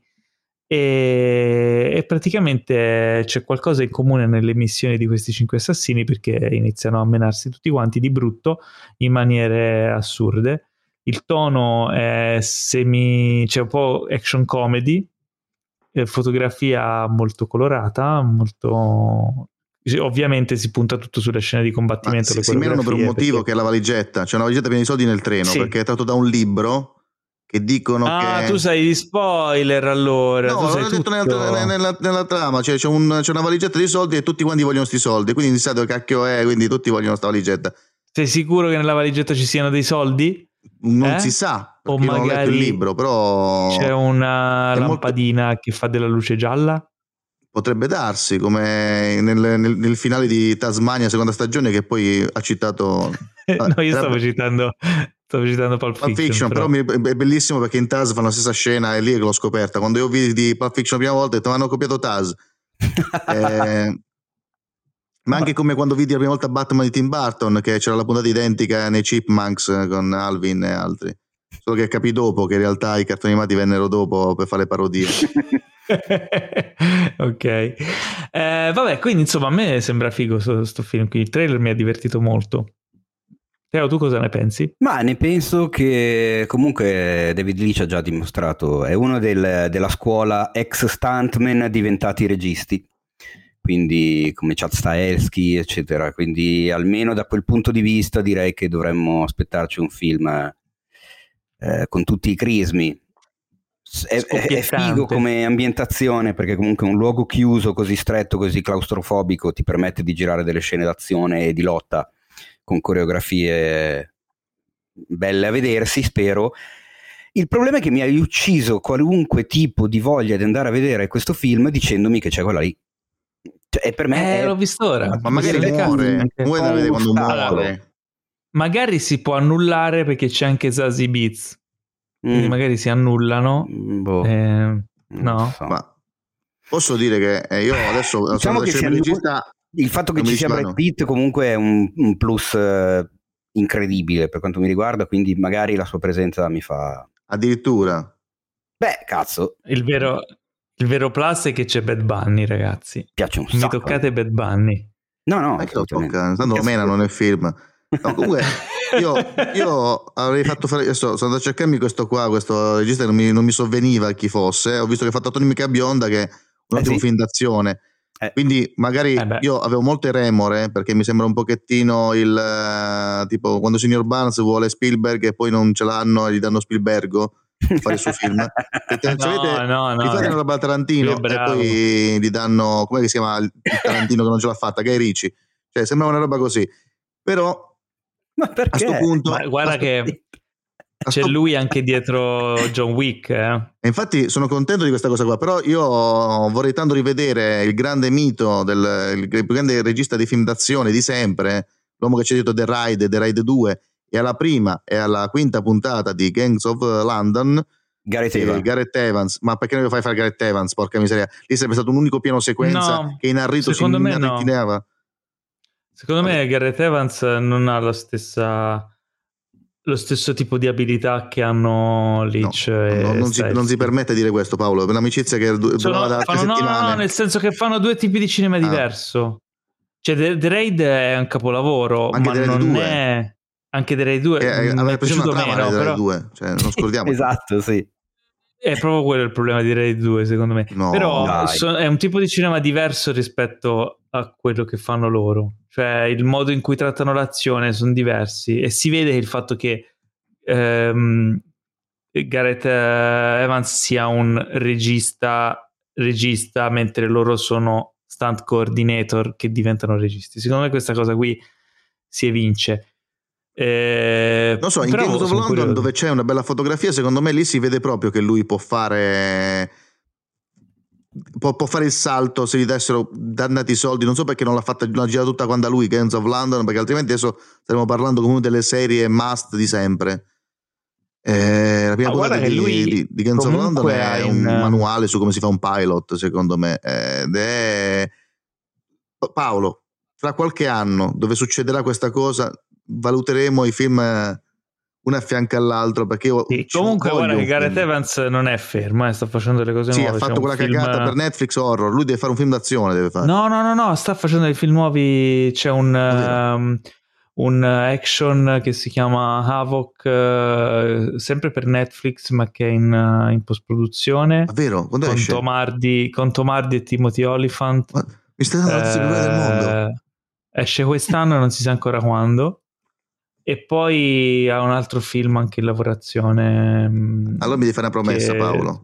Quando esce, ne parlerete da Cinefact, mi rinviti. Va bene, ok. Sta preparando un altro film che si chiama Undying Love. E, e poi c'è altri due film che forse sono annunciati. Quindi insomma, fermo non è, non è rimasto e siamo con... Io sono contento, eh, a me piace lui, piace tantissimo. Quindi, Evans. Mh, mm, un uomo che è andato alla Scozia, è andato, è andato, dove è andato a fare The Ride? Com'era il paese lì? In, uh, Indonesia. Indonesia. Eh sì. sì. È andato in Indonesia a spiegare come si faceva arti marziali a quelli che fanno arti marziali. È un orgoglio occidentale. Lui ha fatto Io il... spiegare come si fanno arti marziali, ma costruendo una storia e una tensione narrativa perché mi puoi dire anche che il primo ride non ha una storia, ma in realtà no, ce l'ha la storia. No, ogni sch- pugno racconta una storia. Io scherzo, ogni, ma io, io sono fan di Dragon Ball dove la gente si conosceva a pugni. Io ho capito chi Goku come, come, Però, come faceva amicizia lui, menando le persone. La cosa figa di, di The Raid è che ogni, in ogni scena d'azione eh, c'è una storia raccontata, ci sono sviluppi di personaggi, ci sono eh, tensione narrativa, cioè ogni, ogni proiettile sparato, ogni, ogni schivata, ogni nascondiglio, ogni cosa è, cioè, è tutto costruito no, da quello ed è una figata. Perché non abbiamo avuto Daredevil, poi riprendiamo sempre. Noi riprendiamo, questa puntata è una puntata molto a cerchio chiusa da Argento. Hai detto eh, seminale. Non, è seminale, e quindi eh. mia, i miei fan saranno fa, eh. contenti. I miei ascoltatori, che fan, che, che mica sono un ventilatore. E il, il problema è che sono per seminale anche perché c'è questi combattimenti in piano sequenza che io dico devi essere veramente bravo perché vuol dire che l'avranno girato migliaia di volte perché arrivasse così che sono stati ripresi da Daredevil nella seconda puntata quando lui va a salvare il bambino o nella seconda stagione quando c'ha la catenella che spacca le luci che non sono nulla rispetto a The Ride e rispetto a The Ride 2 c'è la scena in cui frega di mazzate 36 persone nel cunicolo di un cesso. Cioè soltanto la prima scena di The Ride 2 vale tutti i film di Wesley Snipes e li voglio bene a Wes Brinone Snipes. Povero, cosa c'entra? Però vabbè. No, perché io, uno, uno, dei film che mi ricordavo che portavo sempre nel cuore prima di conoscere Gareth Evans era L'arte della guerra, che mi è passato okay. subito in secondo è piano, però... Va bene, va bene, quindi questa era Bullet Train, uscirà il 15 luglio, saremo tutti in coda al cinema per vederlo. E siamo finalmente arrivati alla sezione delle recensioni, un po' scarna, oh. un po' oh. magra questa settimana, eh sì, però vabbè, abbiamo parlato di un sacco di cose. Esatto, abbiamo dato tanto su news, domandone, trailer, quindi abbiamo dato tantissimo, quindi apriamo questa sezione di recensioni con la serie del momento Euforia stagione 2. Allora, quando si parla della seconda, terza, quarta, settima, ventesima stagione di una serie, si fa una recensione, chiaramente siamo limitati perché non vogliamo spoilerare, non possiamo, non vogliamo, non ci teniamo a rovinarvi eh, una, la fruizione di un qualcosa. Eh, quello che però possiamo dire è un po' le nostre impressioni ed è un po' anche mh, il, il come si può essere evoluta di stagione in stagione una serie, se può aver retto le, le premesse e le aspettative, se può aver tenuto botta, insomma, eh, t- tante volte un, una serie di stagione in stagione si può andare un po' a perdere o calare di qualità come un sequel di un film. Altre volte invece no, altre volte può anche migliorare come ci è sembrato ad esempio a me a Teo per The Boys eh, o come capita a volte. Ehm, abbiamo finito, cioè, questa settimana si è conclusa la seconda stagione di Euphoria. Uh, Teo, che è stato il mio spacciatore iniziale perché Euphoria, eh, quando partì, insomma, lui fu il primo ad agganciarsi a, trovarlo, a trovarla straordinaria. Poi ci siamo accodati tutti, e per tutti intendo proprio tutti, perché effettivamente è una perla. E, ehm, dai, lascio parlare te un attimo di questa e poi dopo ti dico la mia. Perché tu mi hai detto che Gramegna appunto ha fatto una recensione. No, no chi era? Non Gramegna. Sì, sì, sì. sì. sempre io. Lui, perché solo lui, solo lui oggi. Quindi Ma scusami, Gramegna ha fatto una... esatto, La settimana però. hanno dormito gli altri, stanno tutti in vacanza. no, in realtà sono usciti un botto di... Cioè, cioè, ad esempio la, la, recensione di Belfast, l'ultimo di Kenneth Branagh, scritta da Emanuele, eh, che mi viene in mente una delle ultime cose ma poi appunto la topota a cui hanno lavorato tutti, la, la recensione di Vabbè, Nico non divaghiamo, non divaghiamo. Voglio, sapere, voglio sapere cosa ne pensi e cosa ha detto Gramegna di male. Allora, eh, vabbè, cosa ha detto Gramegna? Eh, uno si va a leggere l'articolo che è corposissimo e, e non sono certo io qua per fare il bignami eh, del, delle recensioni degli altri, insomma, cioè è anche giusto... No, perché tu hai detto che lui ha, ha trovato delle ha sottolineato anche dei difetti co- su cui tu concordi. Uh, sì, ma più che altro, oddio, non li, io non li vedo come difetti eh, in quanto tali. Eh, avevo fatto caso a un qualcosa, ma in realtà effettivamente lui mi ha, mi ha un po' acceso più la luce. In generale trovo che sia una seconda stagione mh, meravigliosa da tutti i punti di vista, tanto quanto la prima, se non per certi versi anche di più eh, è meno virtuosistica nella messa in scena, cioè la, la, macchina da presa è vero che si muove, ma si muove meno, eh, cerca meno l'effetto straniante come c'era spesso nella prima stagione.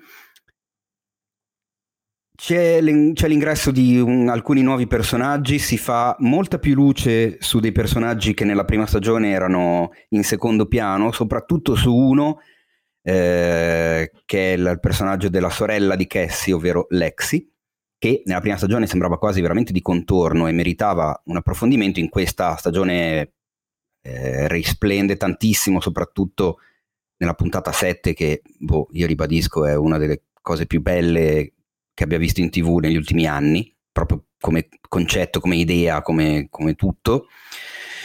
E Interrompo anche... un secondo per una cosa, cioè giusto due parole perché magari c'è qualcuno che ci ascolta che non, ha, non, sa che cazzo sia euforia, anche se ne dubito. È la storia di un gruppo di ragazzi di età adolescenziale alle prese con eh, vari tipi di problematiche, da droga, abusi sessuali o eh, relazioni tossiche, eh, insicurezze, e tutto però con un certo piccolo livello di quasi surrealismo o comunque di introspezione in chiave eh, anche visivamente molto stilizzata. Mm? Possiamo dirla così? Non lo so, io mm, non ci trovo così tanto surrealismo, sinceramente, ci trovo esasperazione. No, eh, eh, sì, no, surrealismo quando va magari a, mm, a cercare di, di, di mostrarti delle delle sensazioni interiori cercando di visualizzarle, no? in quello intendo. Ma è molto cruda come, come serie. È molto cruda, infatti negli Stati Uniti è vietata ai minori di 17 anni, in Italia è vietata ai minori di 14, nonostante i ragazzi protagonisti, i personaggi protagonisti abbiano un'età che i loro coetanei spettatori negli Stati Uniti non possono vederle, insomma. È una serie okay. che parte dagli stereotipi classici del teen drama, quindi abbiamo il quarterback, abbiamo la cheerleader, abbiamo la ragazza emarginata, quella bruttina, abbiamo l'underdog, eh, abbiamo la sognatrice, abbiamo la, quella in, più intellettuale, quindi un po' più esclusa dal gruppo dei, dei ragazzi popolari della scuola. Però poi abbiamo il genitore assente, abbiamo il genitore inadeguato, eccetera, eccetera. Però poi tutti questi stereotipi vengono letteralmente distrutti e disintegrati dalla scrittura, cioè i personaggi hanno una profondità e una tridimensionalità incredibile per un prodotto di questo tipo, soprattutto pensato con dei personaggi di quell'età. Eh, il reparto tecnico, ripeto, è sempre in, in, ottime condizioni, comunque si tratta di HBO, quindi conosciamo perfettamente la, la, la media altissima dei prodotti. La, è una serie che mette il contrappunto musicale al centro di tutto, cioè la musica è sempre costantemente presente, c'è ovunque. E, eh, ti mette bene o male nella testa degli adolescenti di questo millennio, che non sono gli adolescenti che ero io 30 anni fa, perché le cose sono cambiate tanto. Eh, la rete, i rapporti interpersonali tramite smartphone eh, hanno comunque creato, a mio avviso, una sorta di, di, di devianza eh, da un certo punto di vista e quindi il rapporto fisico con l'altro è sempre un po' più complicato da costruire e mantenere perché non c'è quel filtro che ti dà un telefono, uno schermo, una chat. Detto ciò, la serie appunto affronta temi come l'abuso di, di sostanze, di droghe, di eroina, il, la violenza sessuale, psicologica, verbale, eh, l'alcol. La... I, I personaggi, sia gli adolescenti che gli adulti, sono sempre tutti alla ricerca di questa euforia, come dice il titolo, che può arrivare eh, rifugiandosi appunto nelle droghe come nella, nella ricerca spas- spasmodica dell'accettazione da parte degli altri, nel sesso, c'è un sacco di sesso, un sacco di nudità, un sacco di, di roba cruda e pesante, cioè ci sono state tante polemiche legate alla serie da parte dei, delle famose associazioni di genitori. Eh, non è per un cazzo un teen drama convenzionale, anzi va proprio a scardinare l'idea del teen drama convenzionale. Tornando alla seconda stagione di Euphoria, che ripeto mi è piaciuta tantissimo, eh, quello che effettivamente eh, sottolinea Jacopo e che appunto una delle cose che da, da fan avevo notato un po' meno è come viene trattato il personaggio di quella che mh, mm, fondamentalmente possiamo dire è la protagonista principale, ovvero Rue Bennett, interpretata da Zendaya. Che qua sembra, in questa stagione, effettivamente eh, non è trattato bene quanto gli altri personaggi. Cioè ha un po' di sviluppi e di snodi che sono un po' troppo veloci, un po' troppo abbozzati eh, rispetto a come ci aveva but- abituato Sam Levinson eh, nella prima stagione, con il risultato che appunto il personaggio trainante, il personaggio che comunque racconta le cose in prima persona, fondamentalmente è un po' come se vedessimo quasi tutto dai suoi occhi, dal suo punto di vista, qua la cosa viene un po' meno ed effettivamente non, non è un pensiero sbagliato una volta che, che ci ho riflettuto sopra. Resta il fatto che è una serie che io continuo a consigliare a chiunque, cioè andate oltre il pregiudizio e lo stereotipo, ho letto alcuni commenti quando ho, fatto, quando ho buttato lì il mio parere veloce sui social dopo aver visto la settima puntata, tanta gente se ne tiene lontana perché dice ah ma ho guardato, ho visto due o tre immagini, è una roba per ragazzini ma neanche per idea, cioè non c'entra assolutamente un cazzo.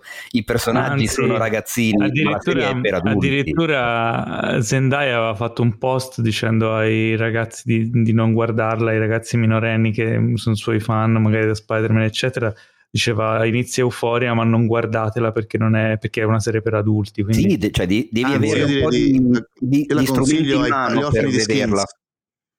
Cosa? Io la consiglierei agli orfani di Skins perché ha molte cose che prende da Skins che molti l'avranno vista pensando fosse un team drama e chi ha visto Skins sa che, a parte che era molto certo. strana come serie perché era antologica per certi versi perché cambiava spesso poi il team di personaggi però sappiate che se Skins vi ha fatto ricredere sui team drama ecco Euphoria è il passo successivo è la stessa differenza che c'è e qui faccio un esempio tra Californication e Bojack Horseman proprio, un, c'è proprio questo salto. E Skins era già di una qualità molto alta. Euphoria secondo me oltre a Skins ha il fatto che racconta di più la generazione di adesso, anche la glorificazione delle droghe, che qui hanno anche dei, nom- dei nomignoli, cioè poi il rapporto dei personaggi con la droga è molto diverso rispetto al degradante di Skins, e seconda cosa la regia, e come dicevi tu, regia, montaggio e musica che la elevano a prodotto veramente notevole, mentre Skins, a parte il pessimo remake americano, quello inglese, non è che avesse questa gran regia, era un po' Comunque, riguardo mh, ai personaggi, Teo, quello che dicevi tu, sì, è vero, ma c'è il fatto che il personaggio di Zendaya Ru sia un po' meno approfondito, però io l'ho trovato una cosa positiva, nel senso che è una, una, seconda stagione molto più corale, che si concentra anche sulle storie degli altri personaggi, che li va a approfondire molto di più e che secondo me è stata una ventata d'aria fresca per non rimanere ancorati sempre ai personaggi di Zendaya e di Hunter Schaffer come nella prima, che poi rischiava proprio di, di, di, allungare il brodo, di ritrovare cose già viste, anche perché l'arco della prima stagione, secondo me, eh, diceva abbastanza bene quello che voleva raccontare. Invece... No, ma non credo sia, cioè non è tanto la questione approfondito oppure no, eh, perché comunque poi c'è Zendaya che ha nella quinta puntata uno show off. Cioè, insomma, quella puntata sì, è costruita sì. per lei, eh, probabilmente, anzi sicuramente si beccherà le nomination nei premi più importanti, non voglio dire che abbia già una mano sul secondo Emmy, però quella puntata lei è, è devastante, cioè nel senso è una roba che mette i brividi. Scusate, visto che ho visto soltanto la prima stagione... È il trattamento che riceve il personaggio, nel senso che nella prima, punta- nella prima stagione erano più, eh, come si dice, coerenti i cambi di, eh, non, non, voglio spoilerare, però i cambi di, di pensiero del personaggio. Qua invece risultano effettivamente un po' troppo repentini. Ecco, tutto qua. Ok, Però sì, ci sta che eh, si faccia più luce sui personaggi che erano secondari ed è un'ottima scelta. Altra cosa, e chiudo, ehm, la conclusione della seconda stagione, a mio avviso, potrebbe starci anche come conclusione della serie, che però sappiamo avrà una terza stagione. E a questo punto sono sì, secondo me, curioso no, di vedere che cazzo combinano. Secondo me non hanno, cioè hanno fatto un finale che potrebbe essere sia aperto che chiuso proprio perché è una serie con Zendaya, anche se Zendaya chiaramente ha abbracciato il progetto, ehm, è listata anche tra i produttori e quindi eh, sicuramente non, non, va col cachet pieno ed è una serie che ha un gran valore artistico anche per, per chi, la, insomma, chi la fa vogliamo, però se... ha, ha, comunque tante difficoltà eh. sono passati quasi tre anni dalla prima stagione vabbè che c'è stato il covid eccetera non penso che sia semplice da mettere, da mettere in scena è no, la ricchezza con cui anche Adesso, no, sto aspettando Qualcosa. che tu arrivi. No, mi sembrava che stessi per dire una delle cose che ho in mente di dire io. Ma...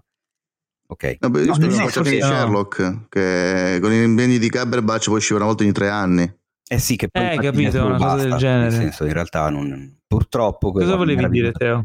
Che per quanto mi riguarda, per quello che abbiamo visto in queste due stagioni, per la conclusione della seconda, senza spoilerare nulla, eh, Euforia credo che, che sia adesso una serie che potrebbe proseguire senza Zendaya.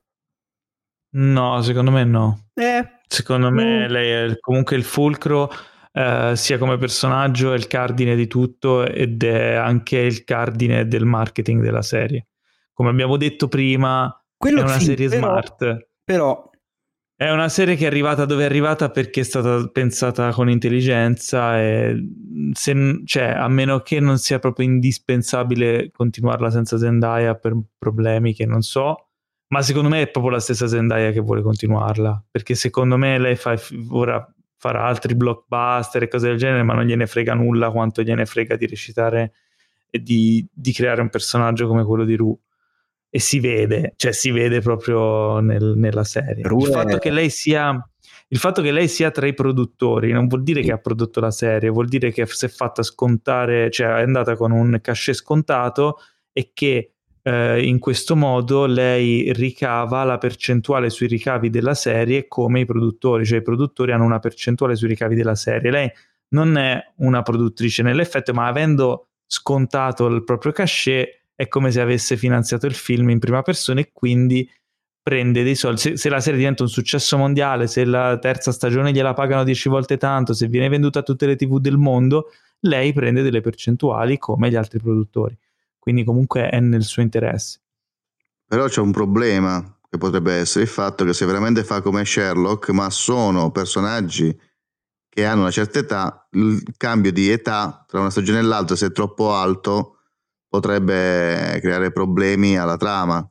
Quindi potrebbe essere, potrebbe, un'ipotesi è che magari se è troppo impegnata Zendaya potrebbe diventare più marginale il suo ruolo, vederla sempre di meno.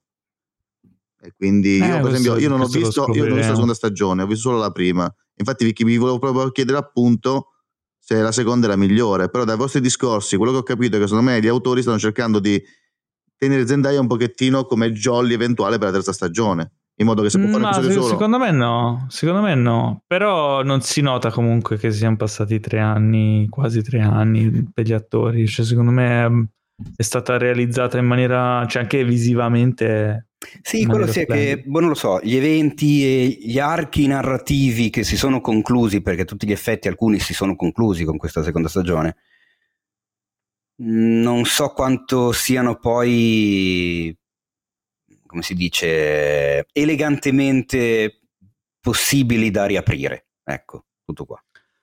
Staremo a vedere, dai, in, tra, tra 4 anni. Comunque quando... arriva da una serie originaria israeliana del 2013, conclusa dopo che una in quante stagione. stagioni è? Una. Ah, una stagione, quindi siamo in territorio inesplorato. Quindi tra 3, 4, 5, 6 anni, quando parleremo della terza stagione, vedremo cosa succederà. Eh, vabbè, a questo punto mh, mm, facciamo un break serie e parliamo di The Kingsman. Ma Chi l'ha visto The Kingsman? Io l'ho visto. Siamo... Teo, tu l'hai visto? Siamo costretti a parlarne. Frecht non l'ha visto. Io non l'ho allora, visto, quindi sono molto è... curioso di vedervi litigare. Allora, No, no, pensai che non ci sarà da litigare, perché Teo da quello che stava dicendo ho intuito che la pensa un po' come me. Eh, sono molto deluso da questo eh, film, perché del... Kingsman e Kingsman 2 eh, di Matthew Vaughn, diretti da Matthew Vaughn, mi erano molto molto piaciuti, mi avevano molto divertito, erano molto sopra le righe, molto originali, ricchi di idee, di trovate stravaganti, eccetera. In questo qui Uh, che vuole essere un prequel, vuole essere... Già quando secondo me si va in territorio prequel, già si... secondo me gli autori si tirano un po' la zappa sui piedi, perché cioè, quanto ce ne può fregare di scoprire come si è formata questa organizzazione segreta dei Kingsmen, che sono questi agenti segreti, privati, speciali, ultra super fighi che si vestono bene e hanno le armi alla James Bond non, non più di tanto. Uh, carina l'idea che sia ambientato um, in, in, mezzo a tutta una serie di personaggi storici, c'è Matari, c'è Rasputin, eh, e, insomma altri personaggi storici controversi. Uh, il protagonista, uh, Ray Fiennes, che comunque è un bravissimo attore ed è bravissimo anche nel film, non riesce secondo me a, in, a, infondere la storia, il tono e la messa in scena di quella scintilla che avevano gli altri due film, perché proprio manca nella storia. C'è un tono leggermente più serio con ogni tanto delle trovate stravaganti o, o insomma ne, strane, bizzarre, originali come nei film vecchi, però non ingrana mai.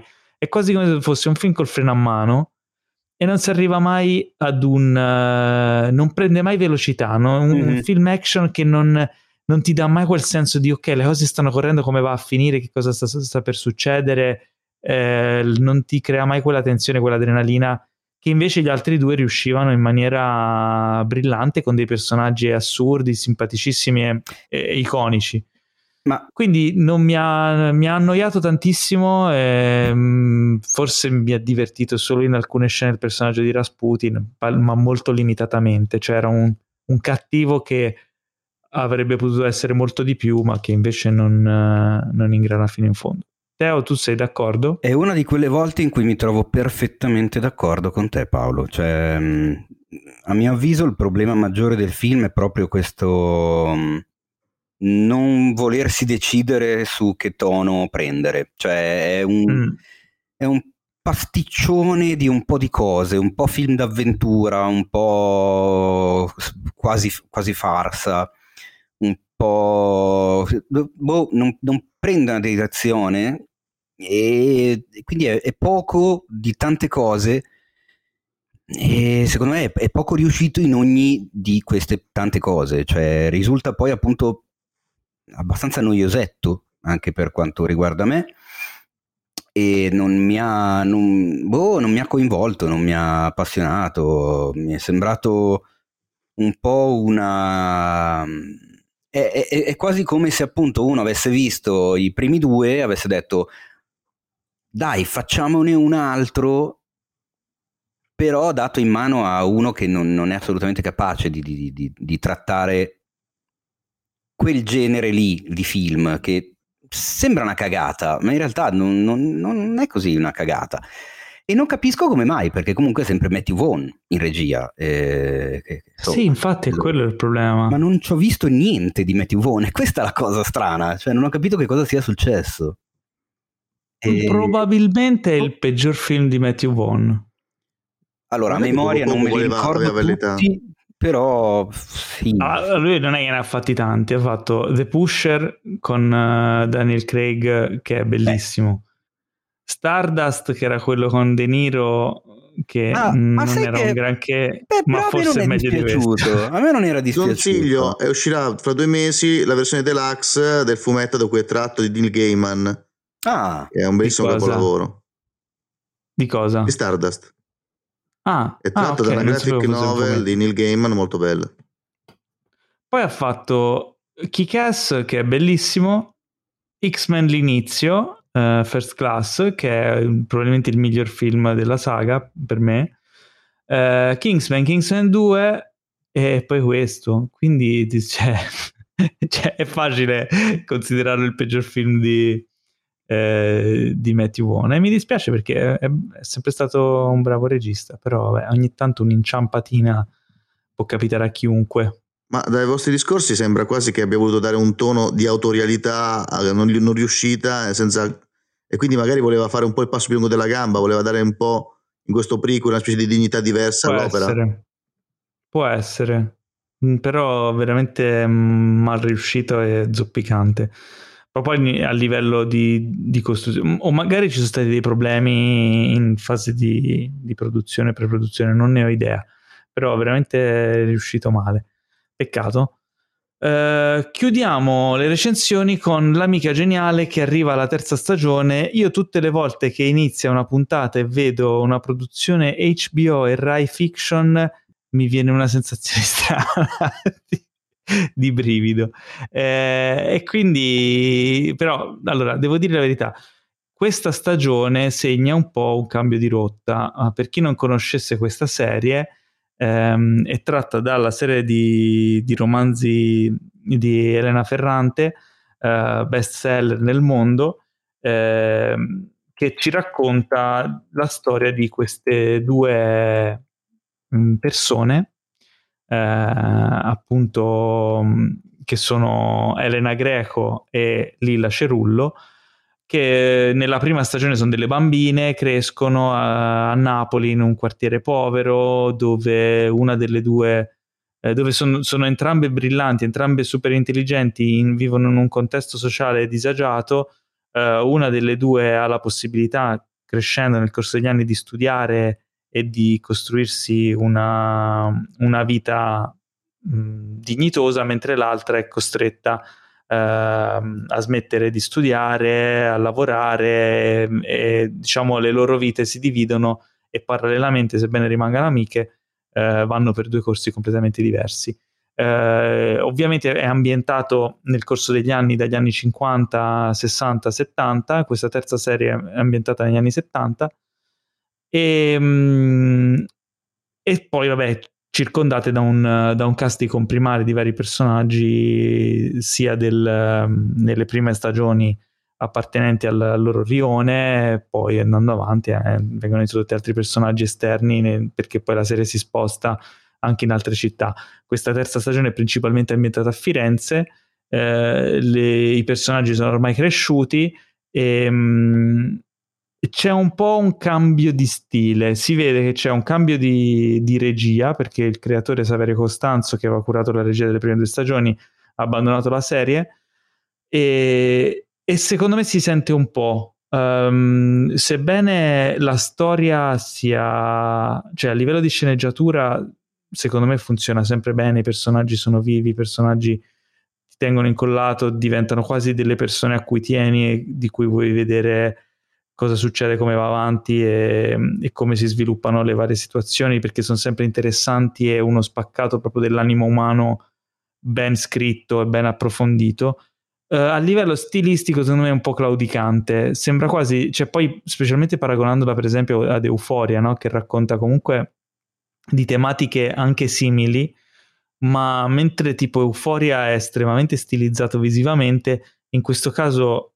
Uh, è, uno stile molto più classico, molto più pulito, però ogni tanto ci sono da questa stagione qui, perché non mi pare di, averle, di ricordarle nelle stagioni precedenti, ci sono de- degli inserti quasi onirici o, o stilizzati, ma in maniera un po' timida, un po' è come se non ci volesse provare fino in fondo e l'effetto risulta un po' posticcio, un po' strano, un po' rozzo e, e raffazzonato e questa cosa non, non mi è molto piaciuta la serie regge comunque perché il materiale di base, il materiale su cui si basa è forte ed è ben scritto. Uh, claudic- leggermente claudicante questa terza stagione, però tutto sommato godibilissima e, mm, e, apre le porte a una quarta stagione che insomma si preannuncia come una svolta epocale nella storia. Uh, beh, chi, chi, è fan dell'Amica Geniale, chi l'ha seguita nelle prime due stagioni, sicuramente insomma si divertirà e avrà piacere di vedere anche questa terza stagione. Uh, come serie in generale la consiglio perché tra le produzioni italiane, secondo me, è tra le più meritevoli e si merita appunto di avere quel marchio HBO all'inizio, anche se fa strano vederlo vicino a quello Rai Fiction. e questo era l'Amica Geniale stagione 3. Ok, non mi, sono, non mi sono dilungato troppo perché insomma chi la conosce la conosce, chi non la conosce magari ci si può avvicinare. Ma io volevo farti una domanda Paolo. Dimmi. Ma chi è Elena Ferrante? Non si sa, c'è questo mistero. Eh, secondo me questa serie è molto, cioè, ha molto di autobiografico, però in realtà non si sa chi sia veramente l'autrice, tanto che non si sa nemmeno se sia veramente una donna o no. Uh, ma secondo me lo è perché dal modo in cui è scritta si capisce che c'è un, un approfondimento, una cosa che insomma non, non, ci crederei se non fosse una donna ad averla scritta perché il modo in cui riesce ad approfondire in particolare i personaggi femminili è, è veramente magistrale ed è, è, proprio si vede che viene dal cuore. E secondo me eh, c'è anche molto di autobiografico. E, ehm, e se fosse anche quasi completamente autobiografica, avrebbe anche senso che lei usi, usasse uno pseudonimo e non uh, voglia svelare, insomma, se fosse un collettivo della sua vita. Se fosse un collettivo, non, mi, non lo so, non mi, non mi, sembra che possa essere un collettivo, perché mi sembra una cosa molto personale. Un collettivo di solito ragiona anche su, su schemi, su strutture, su accettare o rifiutare delle idee in base a delle convenienze. Quindi, boh, mm, secondo me non, un, non può essere un collettivo. Però, chiaramente, si parla, cioè sono opinioni, quindi non, e se non si può sapere. Florio? E se fosse Nicolas Cage? No, vabbè, sai che è Giovanni Florio. che... Giovanni Florio è il mio vicino di casa. No, è William Shakespeare. Ah, ah si dice che sì, era, era il mio vicino eh, di casa. Questa cosa la lascio così ai nostri ascoltatori che andranno a googolare scoprendo è una boi- un fantastico è una boiata universo. incredibile. No, il cazzo è una boiata incredibile, ma neanche per il cazzo Paolo, quindi secondo me è molto affascinante in realtà. Eh? È una cosa molto affascinante in realtà, altro che boiata incredibile. No, no, sì, la, la storia l'ho letta anch'io, è affascinante, però secondo eh. me non è vera. Quella da discriminare. Perché? No, Come perché faceva figura, uno del 1500 che non era mai stato in Italia a descrivere così bene dei paesaggi italiani? Per dire, un, fare un esempio. Eh? dei libri sull'Italia. Sì, certo. Poi soprattutto le sue tematiche, adesso mi fai pensare, sono, parlano molto di gelosia che è molto Sud Italia, cioè i testi di, di Shakespeare sono molto alla Vert Müller. No? E con queste teorie complottiste noi vi salutiamo. Come si chiama che lo cerco? John Florio, anzi Giovanni Florio, detto anche John Florio. Eh, ah, quello guarda. che conduce di martedì. Ma, ma, no, no, non è quello lì. ma non si chiamava Longa Lanza? No. Comunque Paolo, volevo dire una cosa, prima che tu mandi i saluti finali. I titoli di coda? I titoli di coda, esatto. Eh, no, niente, vabbè, una cosa la, la, inizierò tra un paio di puntate, volevo fare una cosa.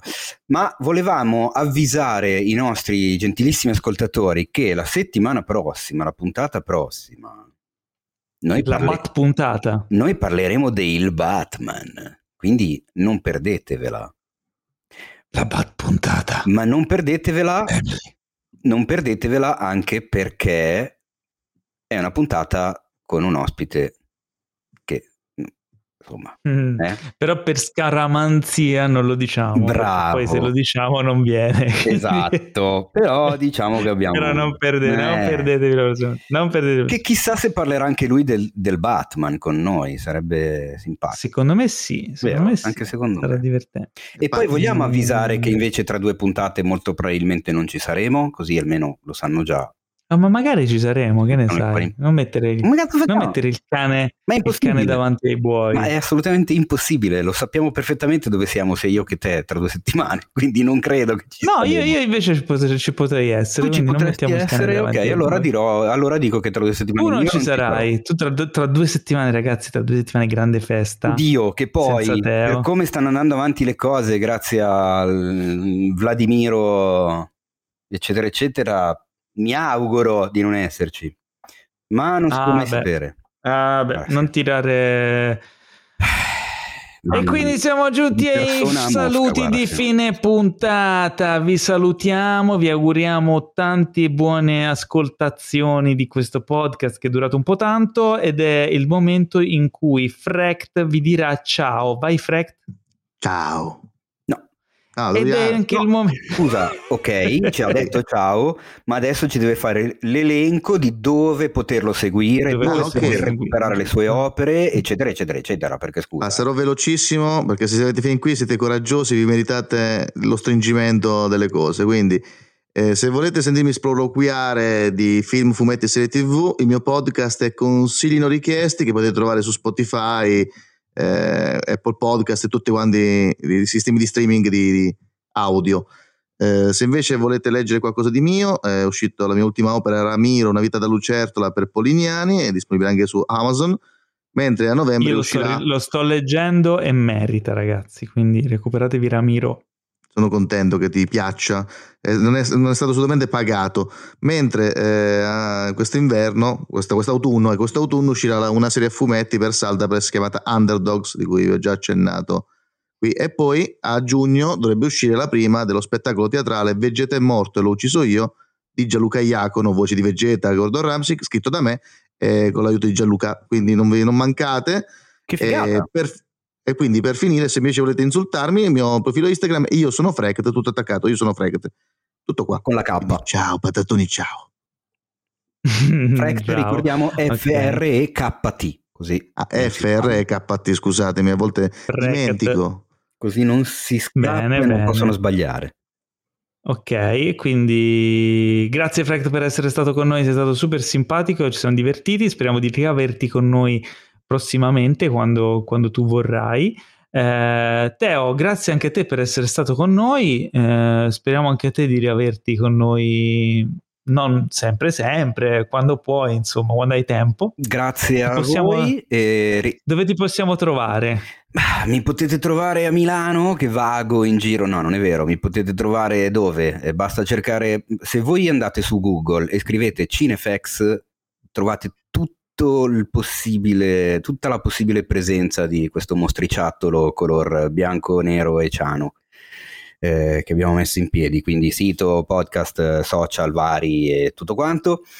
E vi ricordo che ogni mercoledì, tranne questa settimana purtroppo per problemi logistici, ogni mercoledì c'è la live sul nuovo canale Twitch di Cinefx e che a volte il venerdì sera quei bravissimi simpatici ragazzi degli Slim Dogs mi invitano sul loro canale eh, Twitch in eh, Pizza e Cinema per parlare appunto di cinema e, e non di pizza, però vabbè, eh, sono particolari che, su cui possiamo sorvolare e approfitto per ringraziare la mia meravigliosa redazione che sta facendo un lavoro fenomenale, eh, stiamo facendo tantissima roba, i ragazzi sono sempre più impegnati però stiamo facendo un sacco di cose fighe secondo me e, e, questo anche grazie ai supporter di Patreon che ci danno una mano a, a organizzare meglio le cose, a gestirle, a tutto quanto. Quindi andiamo avanti così, vi voglio veramente un sacco di bene.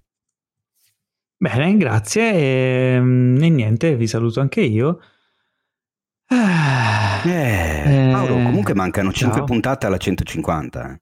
Io so. Oh cazzo. Eh. Oh, cazzo.